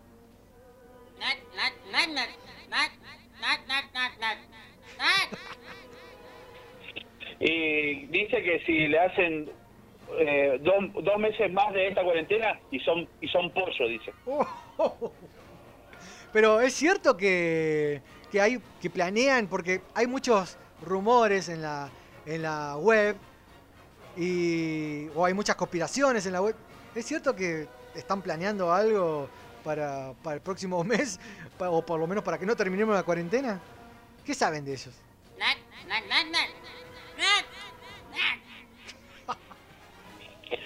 La, idea es invadir. ¡Uh, la De nuevo. madre! Sí, pero lo están pensando porque no- mucho mucha vida no tiene este planeta ahí. Pero hay algo- le, seguimos preguntando, Se ¿hay, van, a, ti- se van a tirar para el lado de Venus. ¿hay alguna manera de que se reconcilien eh, que los, ¿cómo le decimos? Los, los marcianos con los seres humanos? ¿Hay una forma de que este canal o este espacio, la zona invisible, este espacio radial de, de amigos nerd, ñoños, de gordos con barba, eh, poder reconciliar la raza humana con los marcianos? ¿Podemos hacer algo? Nac, nac, nac, nac, nac. Nac. Sonó re mal. No, De- decime, Pichu, que estamos en problemas. Sí, no, lo, lo que dice que... No, no, ya está todo podrido. Uh, la- Está todo podrido. Lo único que pueden hacer, no sé, dijo, de- traten de casarlo a Tim Burton con Johnny Depp de una vez. Que se declare de una vez, que deje de hacer toda la pantalla. Que lo quería meter a cada rato en la película, dice. Marciano. Dice que, dice que Tim Burton decía, voy, voy a ver a mi sobrino que lo tengo en el tráiler, le voy a llevar, voy a hablar con mi sobrino, cada rato con el sobrino, con el sobrino. eso, uh, mirá. Espero que te haya escuchado. Se cortó, pero ¿sabes se cortó la comunicación. ¿Sabes quién es el sobrino? No, peor. Se cortó la comunicación con el embajador No. de Marte. Espero que no tengamos problemas con, con esto porque espero que no lo interprete mal. Porque seguramente va a pensar que nosotros le cortamos. Nah. Y. Nah, sí, ya me estoy... nah, nah, Es que no piensa eso. De, de tanto, de, de tanto, viste, de tanto traducir, a veces eh, me sale a mí. No, espero Oh. que espero que lo haya tomado bien el embajador de Marte. Lo último que queremos es que vengan a invadirnos y que No, termine- olvidate. y, y terminar pulverizado como terminó la Paloma de la Paz. Lo único que queremos es Bondi. Lo saludamos desde acá al embajador de Marte. Gracias por, aunque sea eh, estos momentos que, que- que tuvimos con el embajador de Marte de la película Marcianos al ataque. Y ahora ya me olvidé de qué estábamos hablando. No sé. Estábamos hablando. no, estábamos hablando de la película Depredador, que es Ah. la segunda, el segundo extraterrestre que nos tocó en esta trilogía de extraterrestres de, en este espacio que es la zona invisible. Ahí quedó muchísimas cosas más, pero para no hacerla tampoco tan larga, vamos a de alguna manera dar cierre a este espacio que es la zona invisible o este viaje que es hacia la zona invisible que todavía no tenemos nombre para, para esta nave. Ya le vamos a poner un nombre. Bueno, vamos a, a seguir agradeciendo, por lo menos para ir cerrando. Ya sabemos que Sole se ganó el póster de, de Depredador. Gracias Andrés Rolón por... Soy Optimus Prime. Autobots, reúnanse a escuchar La Zona Invisible. Gracias a esa voz. Esa voz. Gracias, amigo, por, por coparte y, también en pertenecer a este espacio. O sea que no solo nosotros, quien nos escucha, hacemos la zona invisible, sino que también eh, está Darío Burgueño, el niño de plata, en los teclados, en el control, haciendo que todo esto funcione. También lo tenemos eh, ahí co-conduciendo a, a Pichu Lucero, que es quien me distraigo con los sonidos.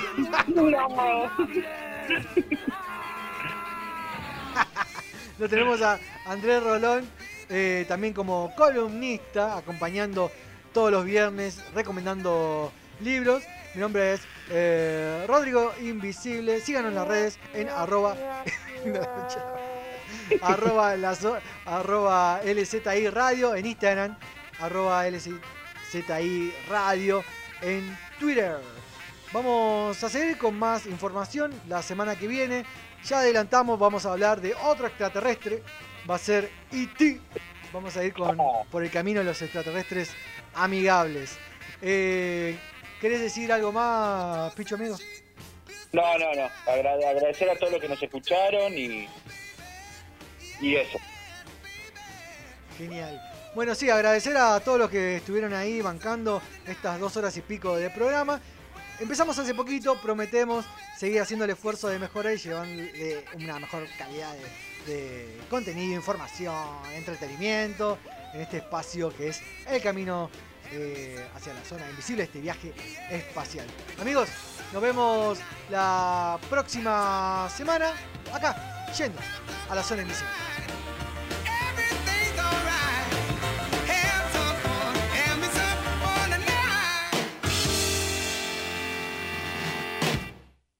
Hola. ¿Se acuerdan de mí? Estoy buscando el precioso. El precioso de la zona invisible.